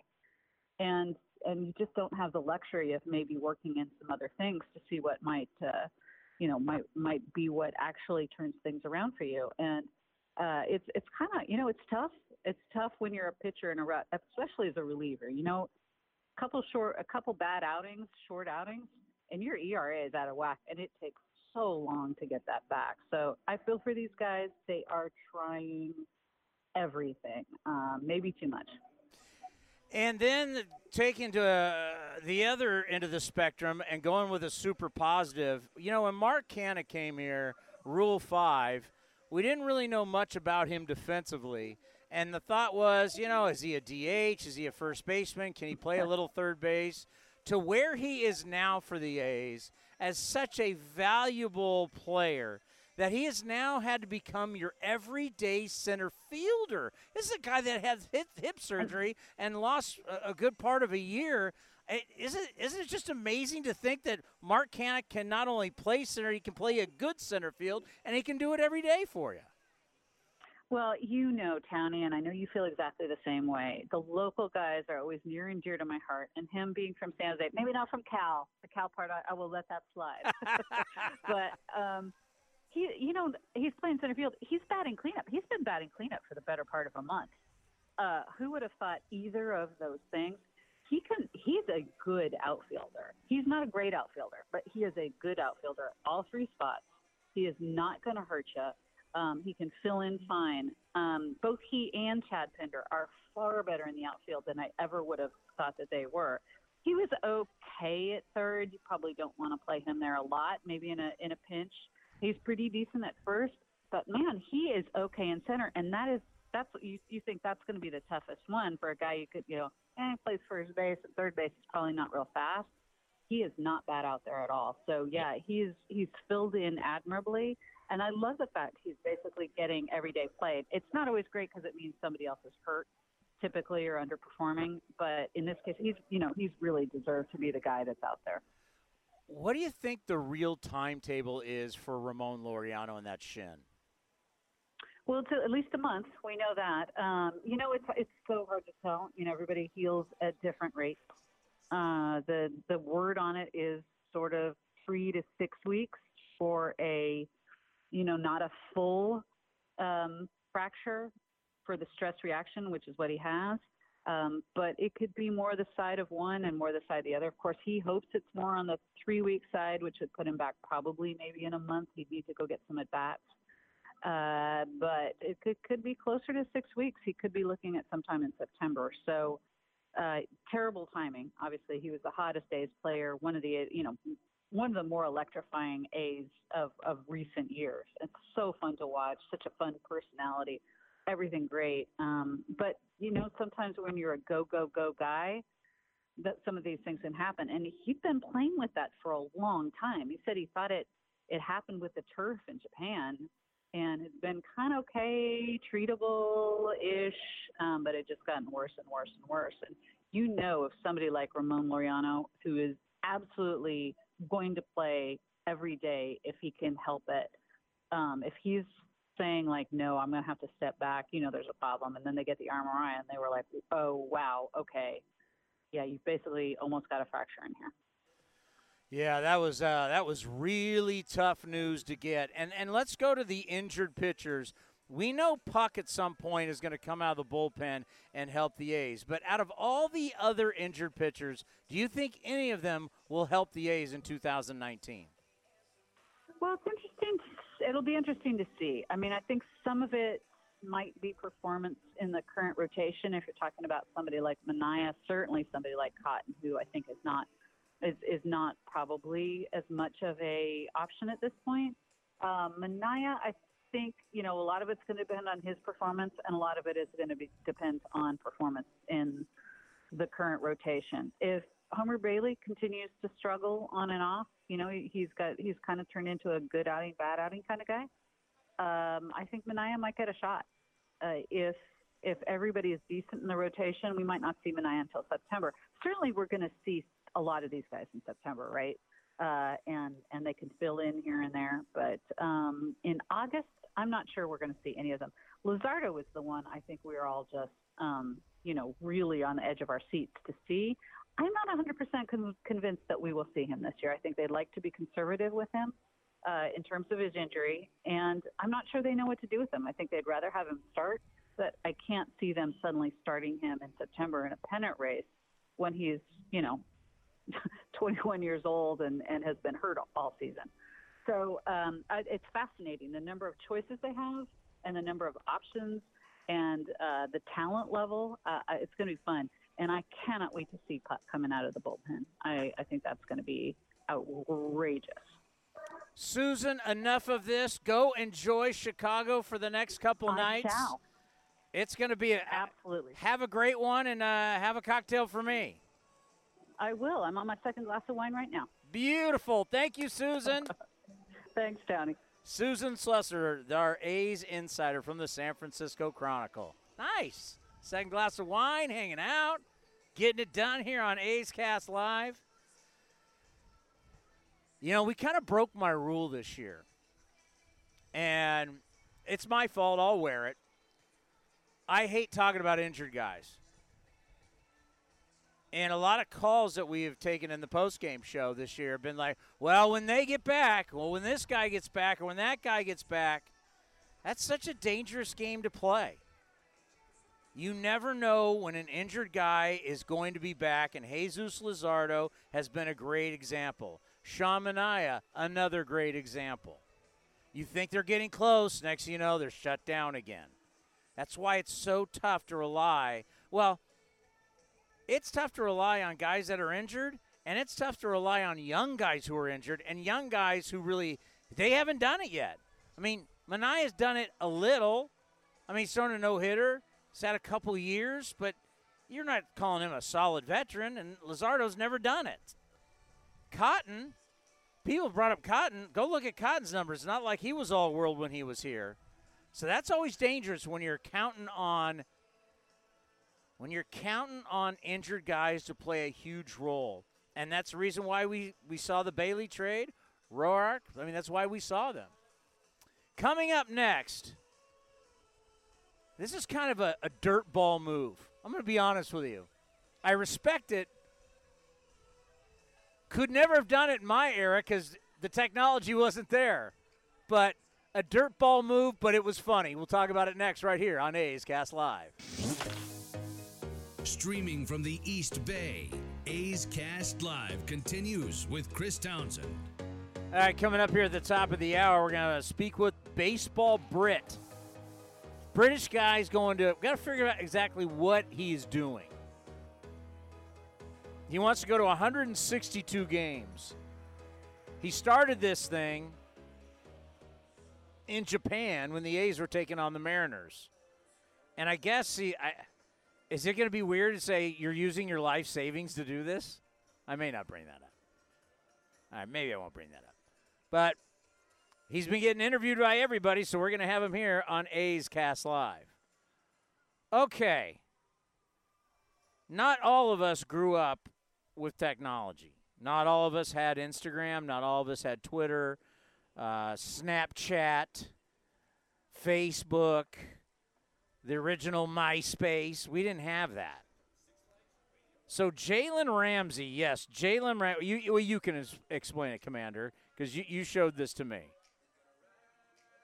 So Jalen Ramsey was on the Bussin' with the Boys podcast with Taylor Lewan and former NFL player Will Compton, and they were talking to him about like what's this like what's what's one of the worst things you've ever done when you're in college, and he went on to tell the story of how he uh, what he used to for big games was he used to um do this.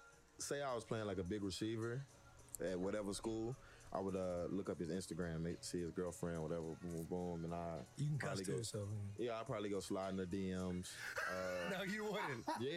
yeah, before, the game? Before the game. Yo, yeah, I like love that, the week dude. Before That's the game, amazing. I would, I would probably slide in the DMs and. He went on to say things like he used to slide in the DMs and you know he maybe see if the girl was there at the game and try to he would talk about it to the receivers on the field and he didn't mention any of the receivers that he did it against but some of the guys he mentioned were that people were speculating were Mike Williams and Clemson and Hunter Renfrow of the Oakland Raiders were some of the people that he might have slid into the, hit their girlfriend's DMs and taunt them because you know Jalen Ramsey played at Florida State from 2012 to 2015 he was an all you know all all American he was one of the greatest corners I've ever seen play and then he he would psych them out by sliding into their girlfriend's DMs. I wonder if baseball players do this. Pitchers, Zack Greinke sliding into something. Well, he's married. Guys that aren't married sliding into other girl, uh, other players who have girlfriends' as DM to psych them out. Well, you're going to get into a beanball war. I tell you that. Maybe that's what happened with the Pirates and Reds. you're gonna you're gonna you're gonna get some people throwing out some heads if you do that. That's pretty funny. Sliding into DMs. See, we, we couldn't slide into DMs back in the day. There's no DMs to slide into. You could uh, you'd, have, you'd have to take your phone and do the two things that you and Ken were talking about. We're tying, tying the two ends Yeah. together to send a message. Your Morse code. Well, you know what I you know I wonder on that is how often did it actually work? True. I mean, Jalen Ramsey was. I mean, it's a great he he he he's a big bravado guy, and if anybody likes Jalen Ramsey, it's Jalen Ramsey. This is the guy who brought a Brinks truck to the training camp this year. So that's that. You know, he may be just telling a story, and it really didn't mean much.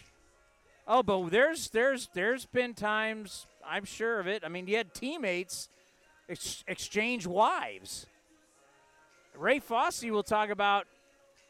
I mean, it's just public. Rick Manning, who is a Cleveland Indian, and was doing the. It still does the television today for Cleveland. He he stole Dennis Eckersley's wife when they were teammates. Do you know that? No. You never heard of that? That? No.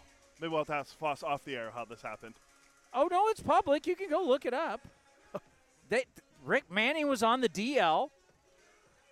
Foss, Eckersley are on the road, and I think I think I think Manning was living with uh, Eckersley and his wife, something like that. But yeah, Manning ended up with Eckersley's wife. Eck, X talked publicly before he said, "Yeah, guy stole my wife." So crazy things do happen in Major League Baseball. Yeah, there's some. The, the Kris Benson story was always my favorite, with what his wife said about if, she ever found out he ever did anything. It, Yeah. there's been some crazy ones that have been out there. Oh, there's been, there's been when you have young people with that kind of money and that kind of fame. Like even way back when, what, what baseball players were making was far more than what the average person was making. But nowadays, with the money being so great, young people with money, I mean, anybody with money. But sometimes when you're young and you got that kind of money, like I can't imagine if I was 20, 22, 23 years old and a multimillionaire. Chris Townsend for NestBetting.com. If you've been ma- See, I'm doing that. I got to do that. Can you imagine if I had $25 million in the bank and I was like 22? Oh my God, what a train wreck. I can't imagine that. I can't imagine what it would be like to uh, do that. By the way, our buddy, friend of the program, Rob Friedman, the pitching ninja, just put out 13 minutes ago on Twitter. It's Gerrit Cole clearly getting squeezed with a 98 mile an hour fastball. And as he throws it, he starts to walk like he struck the guy out. Umpire missed it. I mean, just a joke. But then he follows up a 98 mile an hour four seamer with a 99 mile an hour seamer, and this time the umpire calls it for a strike. And Gerrit Cole kind of gives him that look of, "Is that a strike now?" How about that? You're pitching on the black at eight at 98 and 99 miles an hour. Gerrit Cole is a. This is the other thing about the Astros, is when you get a super rotation. These guys all get competitive with each other. A's fans, you know, talk to Hudson Mulder and Zito. You start getting a group of really good pitchers, you don't want to be the le- uh, weak link. There's actually a little bit of a challenge to you. Well, if Gerrit Cole did this and I'm Verlander, well, I got to do this. Well, then Greinke's got to do this. And then Wade Miley. I mean, it, it just goes down the line. I don't know if there's anybody badder on the planet right now than what Gerrit Cole's doing. Gerrit Cole, right now, where we stand, is filthy. I'm hoping he gets to 300 strikeouts. I mean, I want to see him and Verlander be the first teammates since Johnson and Schilling to do it, but it's going to be hard. Oh, if, if Verlander does it, I got to think that's not that big of a deal. I, got to think there's got to be quite a few teammates that got 300. Uh, not since not since those two guys 17 years ago. Yeah, because guys aren't pitching as much. Yeah. But way back when, Oh yeah, it happened all the time. But I'm- Yeah. but seeing those two guys do it in this era, where if Verlander does it too, he's I think 88 strikeouts away from 3,000. well, with guys striking out more than ever before, shouldn't guys be getting 300 strikeouts in a yeah, season? Yeah. I mean, Verlander's been, and he still has years to go. How many is he going to finish with? I mean, he, I'm going to say right now, I'm put it out there. He's probably not going to catch Nolan Ryan. Probably will not. Wait, stop. Hot take. Sports talk. Hot take. Wow. You're really going to say that on this? You're you're going to say on, on, on this I'll show? put my reputation online, Garrett, that Justin Verlander will not catch Nolan Ryan in strikeouts. You are a riverboat gambler. You really are. You're you're crazy. And I'll say he, you know that. I'll say this also. He probably will not have. More, he'll have less losses than Nolan Ryan did too. It's another hot take for you. God. Does See- he? Seeing that Nolan Ryan won and almost lost 300 games, so Yeah. For remember your whole pitchers never have get decisions. Uh, Nolan Ryan did. well, he also started 48 games a year. Or And, and you know why he got decisions? Because he was going eight or nine every game. Yeah, his numbers are just, uh, it just, it, it's it's so stupid when you look at Nolan Ryan. We could just do a full show on Nolan Ryan. he owns half the records of the, and the the Angels' records yes, pitching. yeah. d- So I was down at the Big A, right when the A's were down there, and and you just forget because did he leave? When did he leave Anaheim? He left Anaheim. Yeah, so he left Anaheim in '79. So I really don't. I knew he was an Angel, but look at the years he had with the Angels. Can you imagine if Nolan Ryan had played for like the Yankees or let's say the A's? Because the A's pretty much the A's had stretches in his career. The A's went to the playoffs five straight years. We're talking 71 to 75. What if he was on those teams? And then when they were going to the playoffs every year starting in 88, if he, if he would have been on those teams. Because there, was, there were years in Anaheim. Check this out. Nolan Ryan is 21 and 16, but he has a 2.87 ERA. He's 19 and 16, has a 2.28 ERA. But Nolan Ryan, 324 wins, 292 losses. He walked the most batters all time at 2,795. That might be a record he's going to keep too. Uh, by the way, uh, Verlander's never struck out more uh, 300 batters in a season. So if he does it this year, he's 80. He's 94 away. It'd be the first how- time he'd ever do it. How many strikeouts does he have right now? Not uh, this season, 206. No, no, Career total. 2,912. So he needs 88 more. Nolan Ryan has 5,714. Don't think Verlander's going to catch him. You don't think right he's going to catch him? You know, I, I may, I, I would Wow. even, I'd put money on that if I could. You're, you're, you're the biggest hot take guy in the market now. Tony Verlander has 127 career wins. I don't think he's going to get to 292, unless the Astros just throw him out there and he goes 0 and 20 the next five years. Do you remember how? Still wouldn't catch him. Do you remember how old Nolan Ryan was until finally the elbow gave out? Was he like 46? He was 46 years old. He played professional baseball in he, okay, he played not professional. He played Major League Baseball for 27 years. God, you know you you, you know you could add up plane mileage, hotel beds. Can you imagine how much he traveled in 27 years? That's that's truly amazing. Him or uh, who, who who think traveled more, him or uh, Jamie Moyer? Throw Julio Franco in there. He played he was like 50. Uh, Moyer didn't play 27 years, did he? Moyer was done when he was like 48 though.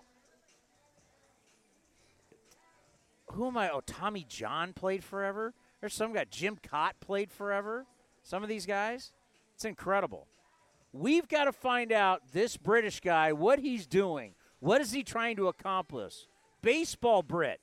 He's going to join us. He's doing a, a global journey of baseball. We'll find out why next, right here on A's Cast Live.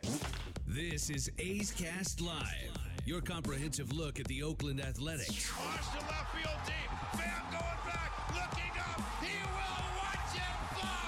29 other MLB clubs. 2 2 pitch on Trout, and he blasts one way back.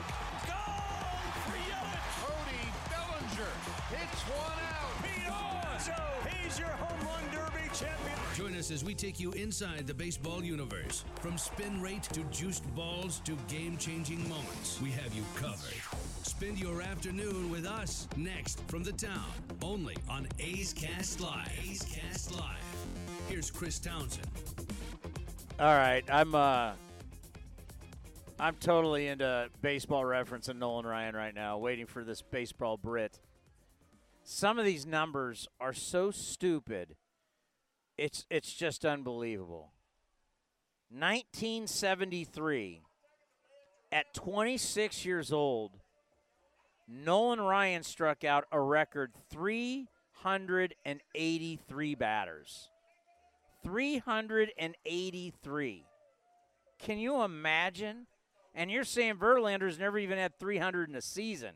This 383. And he also led the league in walks with 162. How about the next year at 27 years old? 367 strikeouts, 202 walks.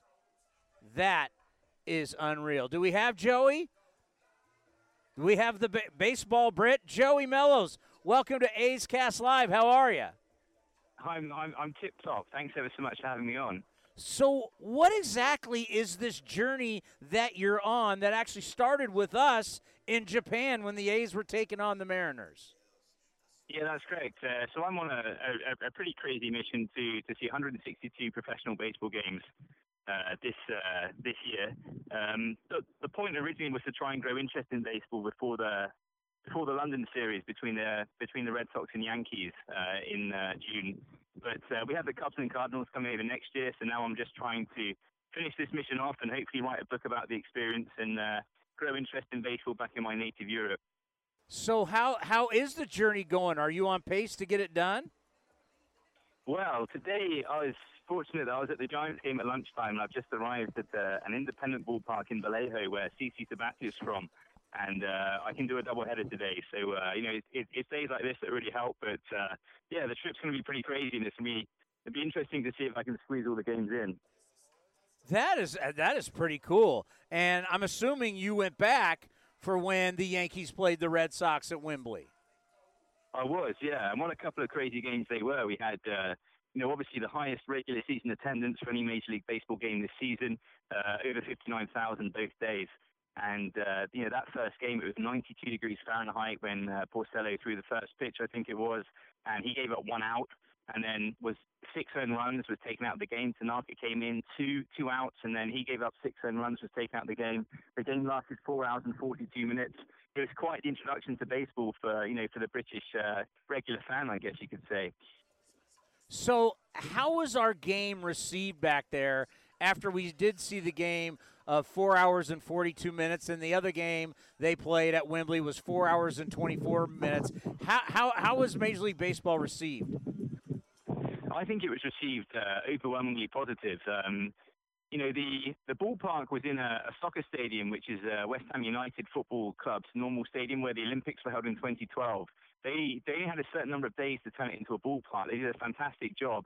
Almost every single person I spoke that went to those two games in London had a fantastic time. And it was shown on BBC live, uh, you know, behind the red buttons. You could click on it and watch it for free online.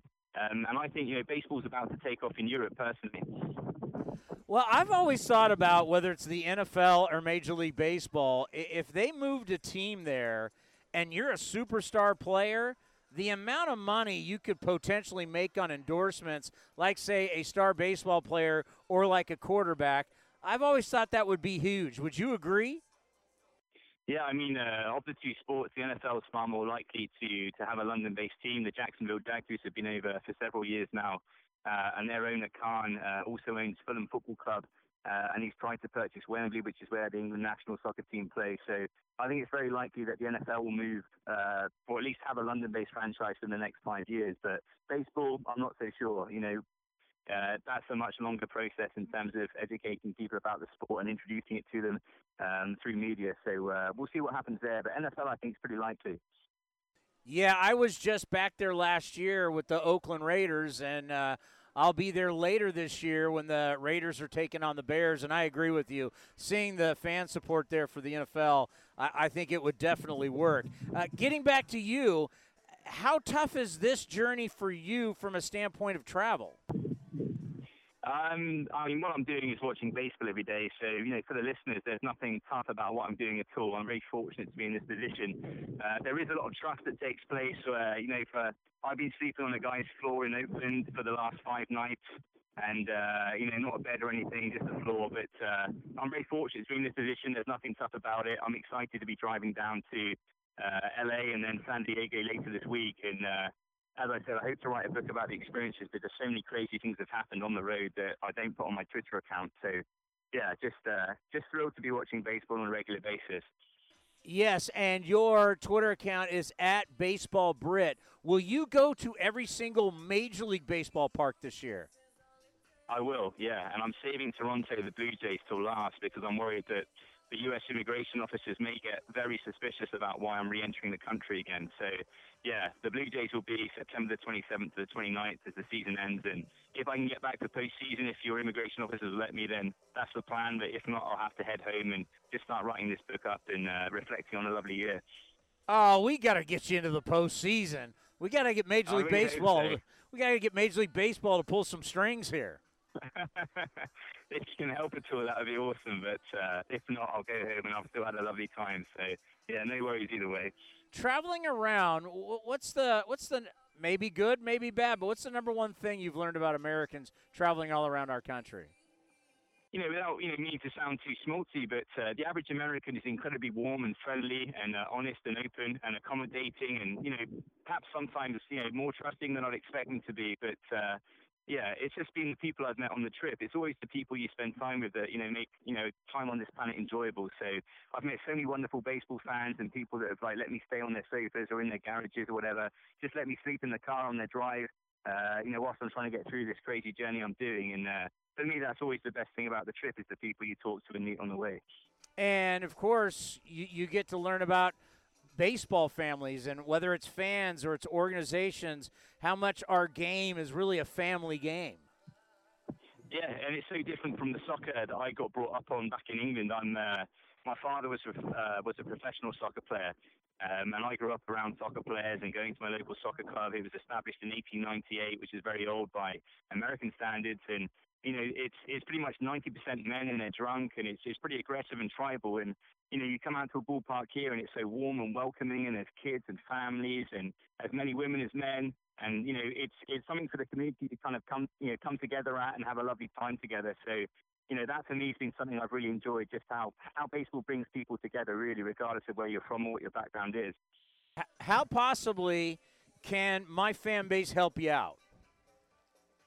His fans, uh, I mean, I was at the Coliseum. The Coliseum for me, i it's one of my favourite ballpark experiences. It's, it's grungy, it's grimy, it's, it has imperfections, of course it does. But the fans that are there are so passionate, Uh, they've got the music, the drums. They're really behind their team. You know, the A's have always been a fairly unorthodox team in terms of how they put a roster together. We have a very large Oakland uh, athletics fan base back in the United Kingdom, and they're a team I really hope more people back in Europe, you know, get behind. Uh, because I think they're doing things in a kind of, you know, grassroots way, from to, uh, you know, from bottom to top rather than from top to bottom. And I, I fully support them, and I hope they, you know, I hope they get to the postseason this year. Joey, we really appreciate your time. Good luck on your journey, and when it's all said and done, we'd have to lo- we'd love to have you back on and, and to hear that you made all 162. Thank you so much for having me. It's been a pleasure. Baseball Brit. Follow him on Twitter at Baseball Brit. All right, now I get it. Pretty cool. Why not? Spent all these months in the United States traveling around, getting to see all the great cities that we have, going to every single Major League Baseball ballpark. Pretty cool. He said something about the A's game there that I want to get back to that I know some people have complained recently, and I don't get it. We'll talk about it next, right here on A's Cast Live. To A's Cast Live. Live. Here's Chris Townsend. Maybe I've just gone to too many games and I don't notice. But for some reason, the drums at our ballpark bother some people. They complain. Other franchises, like when they're listening to the television, they can't. They like, what? Was it Houston? Like people were weighing in from Houston going, what's up with the, the drums? And it gets brought up, and it actually got brought up last homestand, and I went, you know what? I don't even notice it now that I think about it. It's one of the great things that we have, one of the great traditions that we have. Trust me, if you're if you're if you don't like the A's drums, oh, you should see what they do in Japan. They got full on bands there. Their drums are so loud and they have chance. You know what I have? I may I may still have that in my phone if I can find it, because this year this time when we, when we were in Japan, I went down the left field line and I went into I went into uh, left field, and you know all these Japanese guys. Next, you know, they look at me and they're like, you know, what the heck you doing out here? And then one guy spoke English, and I said, hey, I I, I want to tape your chance. Is that okay? And then when he told the band what I wanted to do, they all got fired up and they started playing louder. And I recorded it, and it's so it's so much fun. It's like college football. They have a different chant for every single guy that comes up to the plate. And then once the A's would come up to the plate, once again, this is when the A's were playing Japanese teams. Because when you go over to play Japan, where you go over to play in Japan, I should say, you end up playing two Japanese teams. But it was funny. It's like they've got chants for each one of their guys, and the drums are going, and then the A's come up and it's dead silent. so I can imagine when the two Japanese teams play each other, one band's in right field, one band's in left field, and they have all their chants. I mean, it's festive, it's great, and that's what we have. But for some reason, there are some baseball fans who do not like the drums. And I think it's just, it, it's ridiculous. Okay, Cody, something is, let's face it. Oh, there it is. We have breaking news. Live from the ABC Sports Desk in New York, I'm Chris Townsend.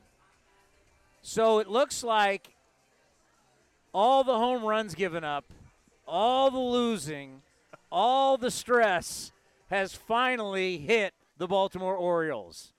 They, uh, by the way, they, they remember we talked about that record. Uh, they had 41 home runs given up to the Yankees this year. Uh, that record's been broken. They have 50 now. As the Yankees, they've hit Yankees have hit nine home runs in the last two days. They have three tonight. 50 home runs hit against the Orioles. The Yankees have hit 50 home runs off the war of the the Orioles this year. That's correct. 50. How many more games they got? Uh, I think there's like I think it's four games remaining, four or five. Oh Can you imagine giving up 50 home runs to one franchise? And you still got games to play. And you still got games to go. By the way, the Orioles are 38 and 75. Let's give some context here. They're they're pretty bad. 38 and 75, getting hammered every night.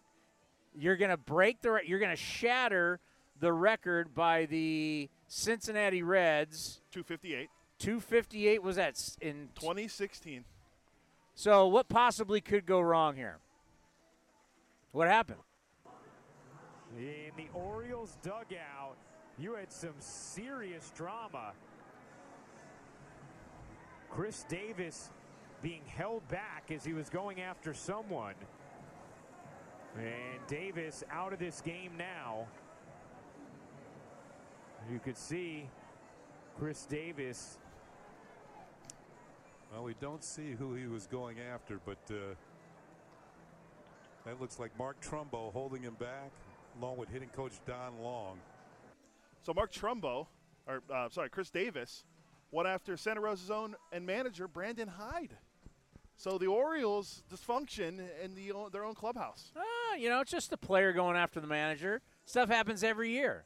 Now Chris Davis is having a good year. I mean, he's hitting 182. He's Hey, that's an improvement. Really living up to that contract he signed a couple years ago. 182. I mean, that's actually that's a total improvement. Remember when? Remember when he had that? They um, he had the hitting the hitless streak for was like 50 at bats where he didn't have a hit. Yeah. That, that 182. That's. I mean, if he gets to the Mendoza line, he might he should be comeback player of the year if he gets there. Because we were we were listening to something earlier and they were talking about how do you define comeback player of the year. Chris Davis getting a 200. Chris Davis of the Orioles, that is, getting 200 might be comeback player of the year worthy. Going after the manager was a bad look. Um, there's oh by the way, they're 17 and 40 at home, so they're the opposite of the Cubs. I mean, that's just no one's going to games. They even they even had an article out earlier this year about should they should they even be playing in Baltimore anymore? Baltimore is struggling as a town. I, I was there during football season. It's just it's it's rough sledding right now in the city of Baltimore, which there used to be a thing called the Oriole Way. And the Orioles were one of the great franchise. The battles that the A's had with the Orioles over the years. But the Orioles were, were a no joke franchise for a long, long time. And now to think that they haven't been good. I mean, it wasn't that long ago that they, they, they had success with Buck Showalter. But this this this stretch is going to be bad. They're up to 232 home runs allowed, so they're closing in on the Reds. They might be. They might. It's August 7th. they might break the record by the end of the month. It's August 7th. Now, what's the parallel between both those pitching staffs? Dan Straily was on both of them. I'm Not saying he's Dan the man. He gave up uh, what like 20. He was leading the Orioles all year this year before they DFA'd him, and then he was leading. I think he was one of the. He was the Reds' best pitcher that year, but he also gave up the most home runs, I believe, this, at the same time. Dan the K Man. Dan Straily, when he was with the A's, had the most strikeouts in the minor leagues. And everybody's like, you got to call this guy up. He's amazing. And they called him up, and he at times had good games, but it wasn't. It wasn't like you're bringing up Nolan Ryan. So wh- whatever he was doing to strike out all those guys in the in the in the minor leagues wasn't working in the major leagues. So I don't know what happened to Straily, but 2016, 31 homers. 2017, 31 homers. Uh, 2018, 20 homers. And then this year, before he got a cut, 22 home runs given up. Not, not a good run there for Dan Straily. Although, like I said, he led the Reds in ERA. He was the best history. He's 14 with a 14 wins. That's big, with a 3.76 ERA. But the 31 home runs given up, not good. That is not good. I can't believe that they're going to give up the home run record with by probably by the end of the month. And the guy that pitched today was our best pitcher, John Means, who just came off the IL, and he gave up three home runs. He is like a th- he's only got an Orioles south that is anywhere close to an ERA under four, and it's at 3.36 right now. You know how toxic that must be going to work there every single day. Uh, the, the one si- silver lining for me with them is they hired two guys, and we talked to Sig Mejdal from from the Orioles. He's a Bay Area guy as their assistant GM. They have two guys that they hired from Houston that could hopefully help turn it around there because it's their farm system is not very great. We saw they didn't get very much at all for Manny Machado. Uh, Yusniel Diaz was supposed to be the guy they were supposed to get back, but he hasn't really done anything. They're, they got Adley Rutschman in the number one overall pick, but we saw what happened last time. They took a catcher very high. That was a switch hitter. So it's uh, tough sledding to be an Oriole fan right now. Well, the uh, the Orioles are going to do what the Astros did. They're going to strip it down to nothing, be awful, try and hit on their draft picks, and hope in you know three, four, five years you're not competitive. And once you once you feel you have a young core, then you can start spending money and bringing in some veteran guys to help out. But the Astros lost 100 games for what is it, three straight three ye- years in a row. Three straight years. So that's the, the the Orioles are looking to do what the Astros that that that unfortunately is the new model for a lot of people. Thank God that's never the model for the A's. That's what you know. People think like, oh, the A's rebuilt. The A's never go full on tank job. That's why they're never. I mean, they'll go a couple of years being bad, then they go a couple of years being good, but never where you just strip it all down and you're just terrible. Billy didn't really. be- Billy didn't believe in the rebuild. The Orioles lost 115 games last year. Do you think they get? Do you think they lose more than that? The Tigers tied the record with what 119 back in 03, and then three years later they were in the World Series with Jim Leyland. But 115 losses last year. They're at 75 right now. What do you say if you're the post game guy? Well, we talked to one of them, but it was Rick Dempsey. Yes, we- I wanted you to get an actual post game guy, and you got me the great Rick Dempsey, who's a world champion, multi time world champion, and he does TVs, he doesn't take calls. I'm talking about the guy who's on the radio after.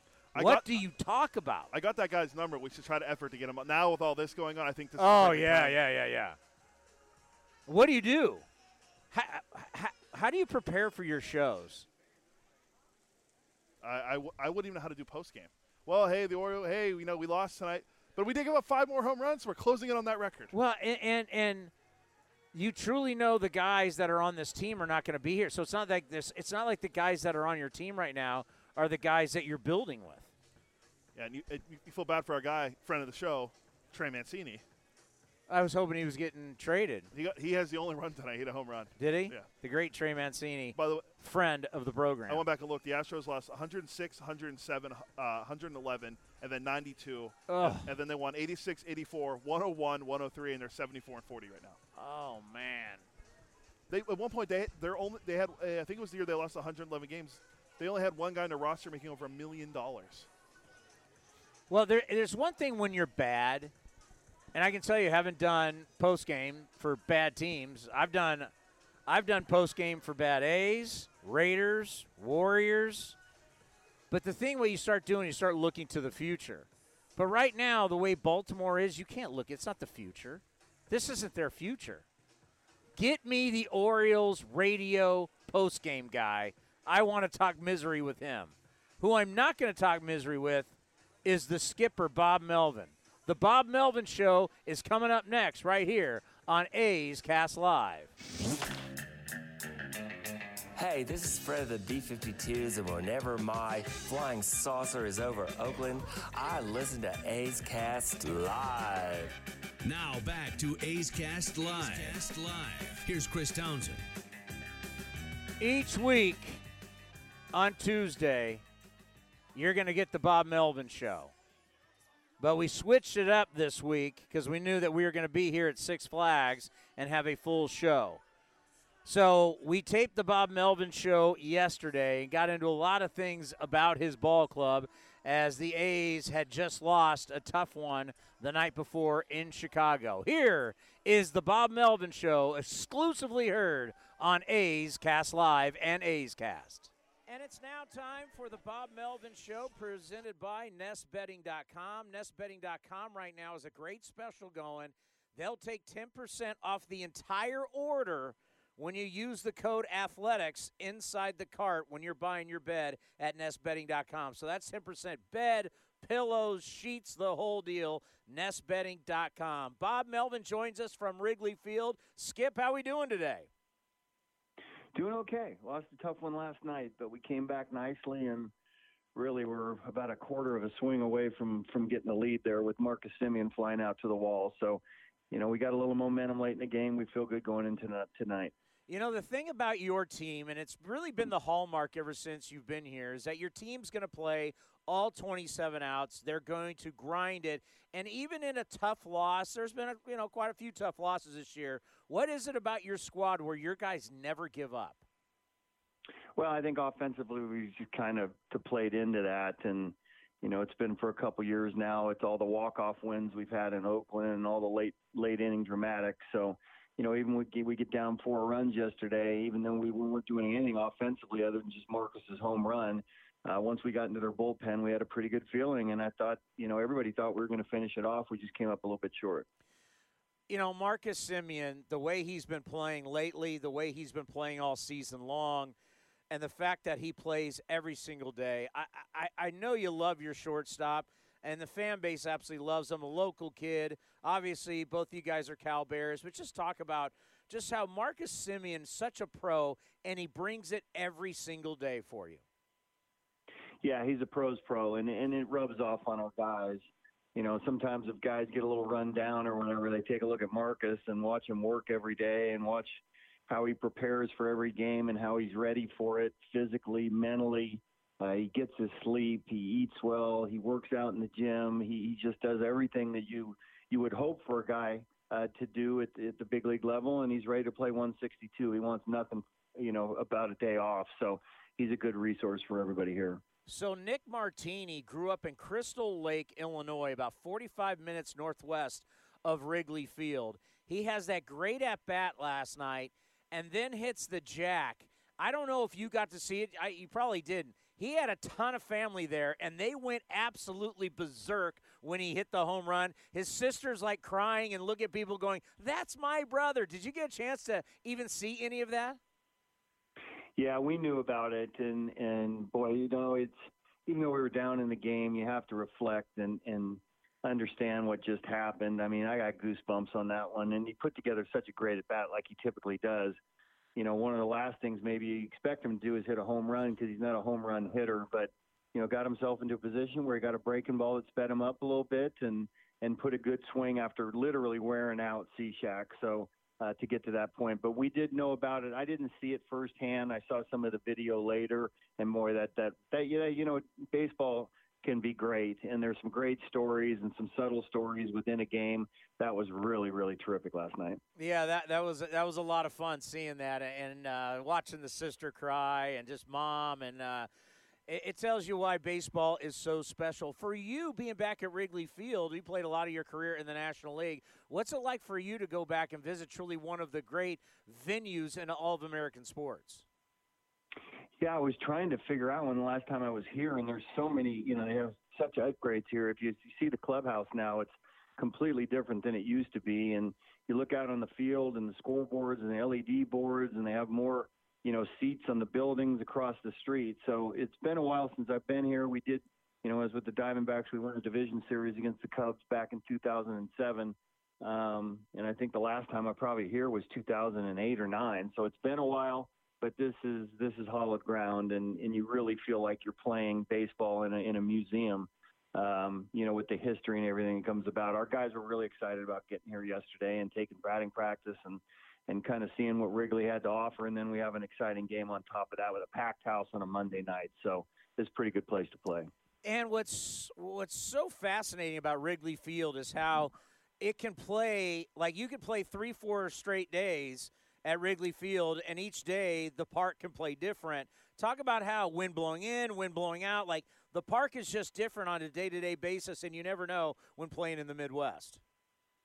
Yeah, it's the Pebble Beach of, of, of baseball parks, and you know when it blows in, they'll they'll play a little bit differently. They'll they'll take those shift bunts and they'll try to play a little bit more small ball. And when it's going out, they just try to swing up and get it in the air, as you saw some balls go out last night. So it, it is two different parks when it's blowing in and blowing out, and when it's blowing in, you know, is is is well known as it is for home runs here unless you hit a line drive topspin, you're not going to get it out when it's blowing full scale in. So, you know, last night was one of those nights it was blowing out. Uh, I haven't been out there to say what the conditions are today, but it is two different parks depending on the wind. How nice is it that you're on a road trip, but you're never going to have to leave the same hotel? You're going to be at the Ritz the whole time. This is something that a lot of you have never seen before in your careers. Yeah, I've never experienced it. You know, we've had a, a LA and Anaheim trip, but we had to, you know, move hotels. But this is the first time we've stayed in the same hotel for a week and and have an off day in the middle of it too. So my understanding is there's some pretty good uh, restaurants here in town as well. So we're going to get a chance to to go see, you know, maybe frequent a couple of those. We have some day games, we have an off day, so it's it's a nice week long trip trip that I've never experienced before. Yeah, it's crazy. You got a day game, then you got an off day, and then you got another day a Friday day game. You got three straight nights you can have fun in Chicago. No doubt. And then sometimes, you know, in the past, maybe that was a little bit of a concern. You know, you always worried about coming in here, especially day games after night games, with all there is to do late at night here. But you know, our group of guys is uh, a little different nowadays. You don't have the guys going out as much and doing all that uh, to where you're you're walking in at four o'clock in the morning and playing a day game. So I'm not as concerned about this crew, but uh, the fact that they get to go out, a lot of the families are here. They get to spend some family time and, and really experience the city. It's kind of cool. Matt Chapman is really in a rut right now. How do you get him back on track? He'll be fine. I mean, you know, everybody goes through a rut. at, it some point in time during the season, and you know his one hit in his last what 25 or whatever was a game-winning homer off of Josh Hader. So, you know we have some guys picking him up like he does our team. He's literally a guy that can carry a team on his back for a while. So, you know maybe in a little bit of a rut, we don't worry about him too much. Uh, all it'll take is one good game. He'll be back doing what he normally does. I think of a guy who's an absolute godsend for you, and he was a Rule Five pick. Who knew? that he'd be so valuable all these years later. When he first came to the A's, Mark Canha was a guy you thought, ah, maybe DH, play a little first. Can he play third? He's now your everyday center fielder. He's also a guy that had hip surgery and, and missed quite a bit of a season a couple of years ago. I, mean, I would have never thought of Mark Canha as an everyday center fielder. What's that like for you to be able to put him out there every single day since Ramon Laureano has been hurt? It really is. It's amazing. I mean, it's you know when we first got him here and watching him play a little first, and a little outfield, you're thinking maybe DH, and you know he's worked really hard to make himself a, a very serviceable first baseman. He plays all the outfield positions, and his defensive metrics in center field are now plus. So it it takes a lot of hard work to do that. He's got that bone in him for sure. Um, but to do what he's done here this year, and when Matt Olson's down, he's playing first. When Stephen Piscotty's down, he's playing right. When Khris Davis was down, he DH'd and I think hit five home runs in like 12 games. And now, uh, you know, Laureano's down and, and he's playing center field for us and be still being productive offensively. Not an easy job. Uh, he loves it. He embraces it, and he's one of the best in the game at being able to do what he does. Well, I think of two of the guys that you have, Mark Canha and Chad Pinder – you know, Pinder you can put anywhere on the diamond also. In today's baseball as a manager where you're going to have 13 guys in your bullpen, just how valuable is it to have two guys that can play anywhere, but not only play anywhere, but they're really good at wherever they play defensively. Yeah, and the production on top of that, both of them home run hitters and guys that are impact bats. You don't you don't normally get guys like that, and you know you see a lot of guys that are versatile in today's game, but you know, be able to have two guys like that, uh, you know, when you have a bench of three guys in a in a in a National League game is is really important. Not only giving guys days off, um, but but being able to go in there and produce on a non everyday basis. That's a really tough job, and uh, they're both prepared for it. They understand how we do things here, and you know, couldn't be happier with with their production and their performance. And you brought back Dustin Garneau, and he paid off dividends right out of the gate. Uh, his first game back was, was, was huge. When you talk about bringing in another catcher, how important is it that he had been here before, knows you, knows the clubhouse, understands how you guys do business? How important is that? That was huge, and you know, kind of a subtle move, but but huge for us one, he, you know, he's got the Fullerton thing, so he gets along with all these guys here, and they love him, and he fits in really well. But I hate breaking in new catchers every year, and and you've got to feel like you have some control, and the the catcher that goes out there has the game plan, understands the signs that I'm giving him. You know, it's kind of like a, there, there's a hidden kind of language between the manager and the catcher during the course of a game, and you know, getting his input during the game. Uh, it's very important. So to be able to get a guy that we've had here before and, and knows how we work here was really important. And like you said, it pays. It paid off in his very first game. Yeah, I, a lot of people don't think about this, but that relationship between the manager and the catcher, especially when the manager is a former catcher. This is that's your position. This is what you did. This was your living. Talk about how that relationship goes about between a manager and a catcher, especially when the manager is an ex-catcher. Yeah, it's you know catchers are really you know the reason you've seen so many catchers in the past that are managers is because they're forced to watch the game like the manager does. There's so much communication you know, when you when you're on the field with the manager, whether it's throwovers, whether it's slide steps, pitch outs, you know, inside moves, pick plays that we do, um, understanding, you know, what what what the scouting reports are going to be on hitters. It's it's really important. And and when I don't have a guy that I can rely on, it just feels like there's not a lot of control out there. So. Um, it, you know, it's, it's sometimes we, we churn some guys and we have to break in some new guys, which takes some time. Um, but when you have that kind of relationship and he watches the game the way you expect him to, the kind of the way that you do, it makes it really easier, and you just feel like there's a lot more control going on in the game. So Dustin's a perfect fit for us. Let's end on this. So after you get done with Chicago, you're going to come back and you're going to have a day off on Monday, and then you you start a stretch that's unbelievable. It's two against San Francisco over at their yard. It's four against Houston. It's three against the New York Yankees. Those are all at home. And then the Giants once again at home. So you go Giants on the road, then four at home against the Astros, three at home against the Yankees, and two at home against the Giants. This, talk about this stretch. This is going to be no day at the beach. No, but you know what? The schedule sometimes has some challenges, and and the great thing about this team is we don't worry too much about what's going on next week. You know, they just worry about now, and the Cubs are a really good team. So you know, we have our work cut out for us here, which you saw last night.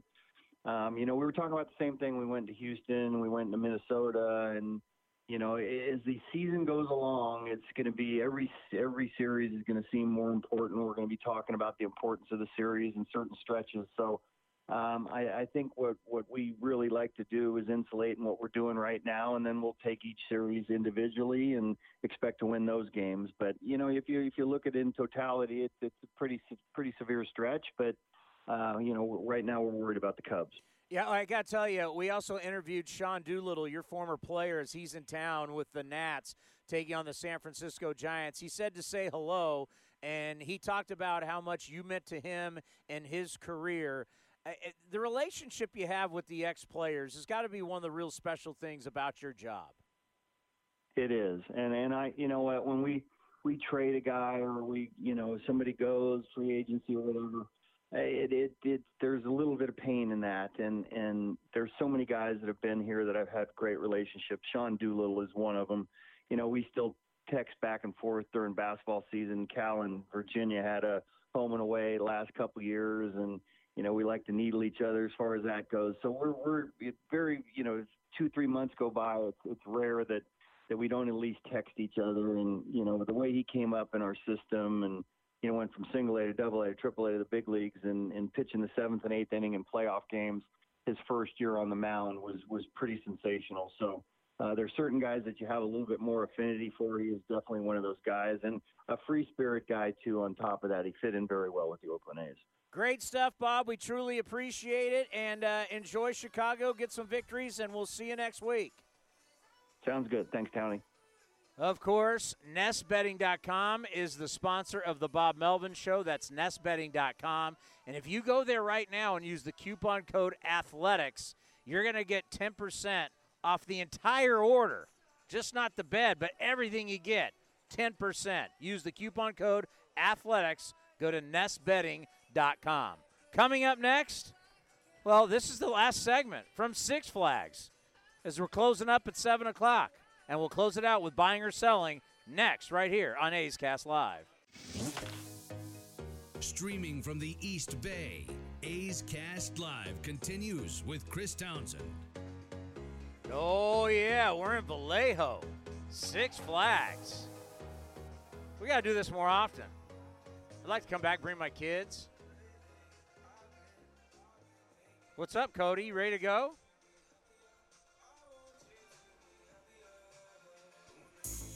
It's time for buying or selling. Sell, sell. Right now with Chris Townsend on A's Cast Live. I agree with you, Tony. I think we do need to come back here. It's been a good, it's been a fun day here at Six Flags Discovery Kingdom, seeing the dolphins. I heard giraffes were around. Uh, I saw I, the giraffes. I didn't get a chance to go walk around and see all the different. I animals. saw twin lions. They're twins. Yeah, I didn't get to see any of that. I was working. On what? Uh, I I have a show to prepare for. oh yeah. okay, hot shot. What do you got? Okay, well, uh, since some of these I wrote yesterday and we didn't get to them, so I'm going to use them today. Uh, but since the All Star break, Vlad Guerrero is hitting 356s going into yesterday. He had uh, five homers and 24 RBIs.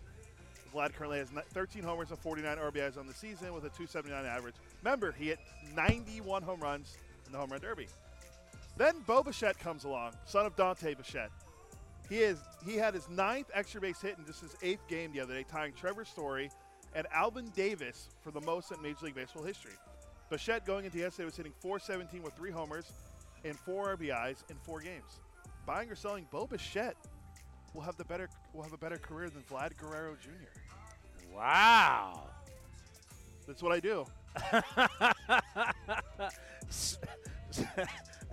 Small sample size theater. Um, the thing that scares me about Vladimir Guerrero Jr. is the fact that he could eat himself into a DH role.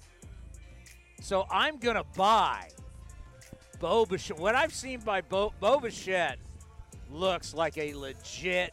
He's got the baseball body. I'm just looking it up now. He's six feet, 185. So he's young. He'll get bigger. But I mean, six feet around, you know, 190, 195 around there. He can absolutely fly from what I've seen. And he plays a premier position. Plays shortstop, right? Yeah. I mean, I, I'm going to buy. I'm going to buy. I'm going to go out on a limb here because I know everybody's been all about Vladdy Jr. I'm going to go out on a limb and I'm going to buy Bo Bichette. Let's look into the future. Will he hit more than 274 home runs, have a 299 career batting average, and will he have over 1,141 RBIs? That's what his dad, Dante Bichette, did in his career. With the 5.7 WAR. I don't know how that's possible, but So much of those numbers are Coors Field. but the 5.7 WAR. I mean, Mike Trout has a 10 point something WAR this season. So I'll I'll I'll I'll, uh, I'll go. Bo eh, Dante didn't play a long time. Remember, Dante didn't come up till he was like what 26, 27. 24, he played 14 years in the league. His best He year came up was at 24. His best year in the league was 95 when he had 40 homers and 128 RBIs. And where was he playing? Coors Field. okay, uh, this kid's 21. I'm taking Bo over Daddy. I'm taking Bo over Vladdy. All right, so I've been wanting to get this. You kind of addressed it earlier, but you know, different audience. Yeah, when it, when I said this, if you're still listening, God bless you, because this was hours ago. So uh, we talked about Josh Bell struggling since the All Star break, and he has no home runs since the All Star. Member of the Home Run Derby. Matt Chapman struggling, also member of the Home Run Derby. Joc Pederson, he got benched just like Josh Bell did, struggling since the Home Run Derby. Buying or selling the Home Run Derby curse. Buying, because it happens. Was it Bobby Abreu? Bobby Bray, Josh Hamilton. So I'm bu- I'm buying the home run derby curse, but I'm like Matt Chapman. Uh, you win that thing, you get a million dollars. Yeah, I love that. I think it's a great incentive to get these guys to do it. So the Dodgers are on the on pace to win their seventh straight NL West title. They've been to the World Series the last two years. They've lost both times. Um, they haven't won a World Series in 31 years. I wasn't even born the last time they won. And they probably will have the NL MVP and NL Cy Young winner on their team. Buying or selling, the Los Angeles Dodgers will become baseball's version of the Buffalo Bills. I am buying.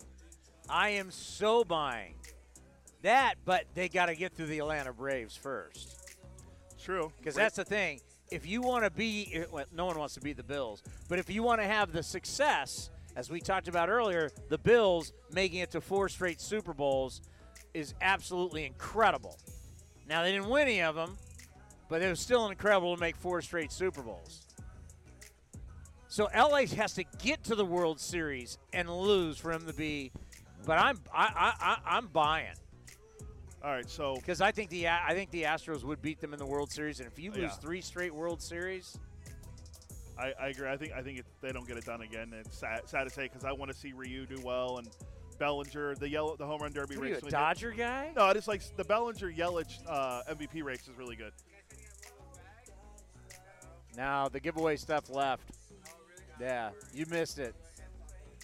So on July 31st, uh, Pete Alonso put out a note to Mets Also fans- struggled. Also struggled for a while. Yeah. Now he's just gotten hot again. He had the home run derby curse. Well, I feel like since we're talking about the Mets, it's only fitting too. So on July 31st, the day of the trade deadline, Pete, Pete Alonso put out a statement, and he put it out putting with LFG or wait, sorry, LFGM.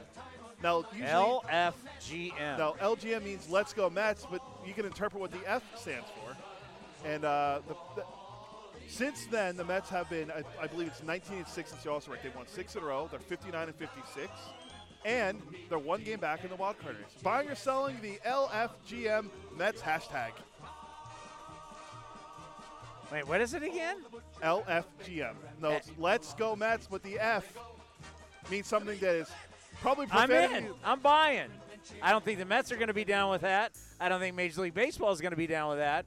But A's Cast Live, I'm down with that. Yeah, well, we're- we're building a bully. We can do whatever we want. All right. Well, I want to get to this. We'll save the Ocho thing for last, but I, I got to find this. On this date, 12 years ago, this happened. Deals. And Bonds hits one high. Deep. It is out of here. 756. Bonds stands alone. He is on top of the all-time home run list. What a special moment for Barry Bonds. Buying or selling Barry Bonds as the home run king of Major League Baseball. Fine. Can't erase the record books. Eh, that's true. I wanted to get your take on this because I'm not a Barry Bonds guy. I'm not a Barry. Bo- I I I am not at all. I I had to deal with Barry multiple times. I am not, and I know other personal things about him. I am not a Barry Bonds fan at all. But I am a Jose Canseco fan, and as Jose Canseco said, everybody was doing something. Yeah. So to say that, oh, Barry did it, he was cheating. Well, a lot of the guys he was hitting the balls off, they were cheating too. So it was a more level playing field. This is why they all should be in the Hall of Fame. It was a more level playing field than people knew. And there's questions even today. Is it juice balls? Is it juice bats?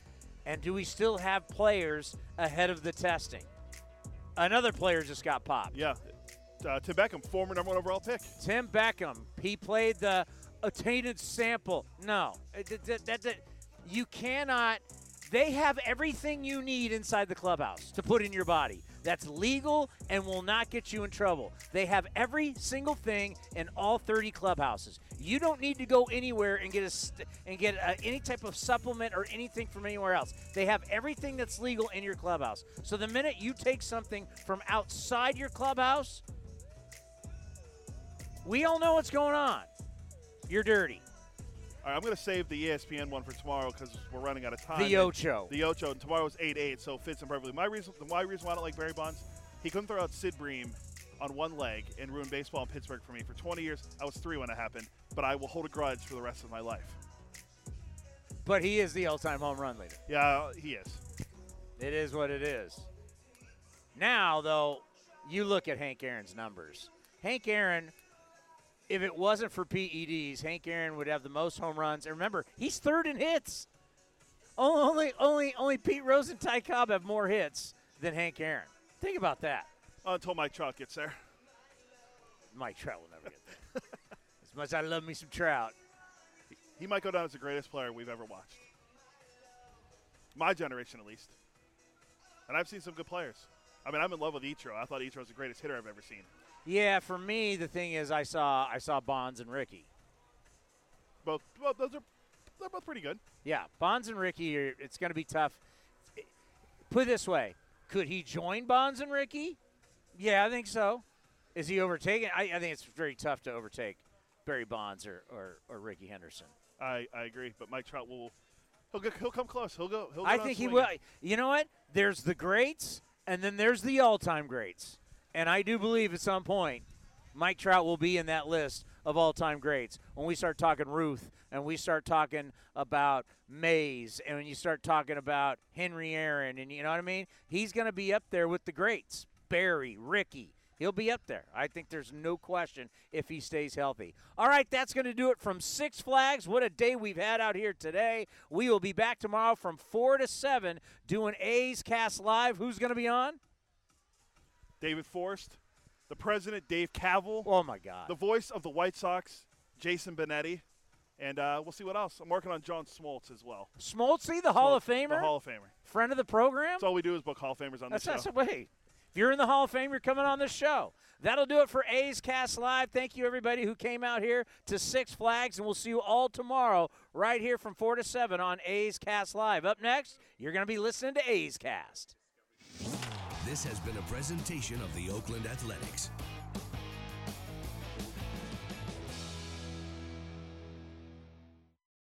It's blazing hot outside. You get in your car to turn on the AC to get cold air pumping, but it blows hot air out. This issue is commonly caused by low refrigerant due to leaks in the AC system. You want an easy, all in one solution that will restore the cold air in no time. AC Pro Recharge Kits. Make restoring cold air easy for even those with zero DIY experience in less than 10 minutes. Save time and money versus going to a shop by picking up an AC Pro Recharge Kit today. Be a pro with AC Pro.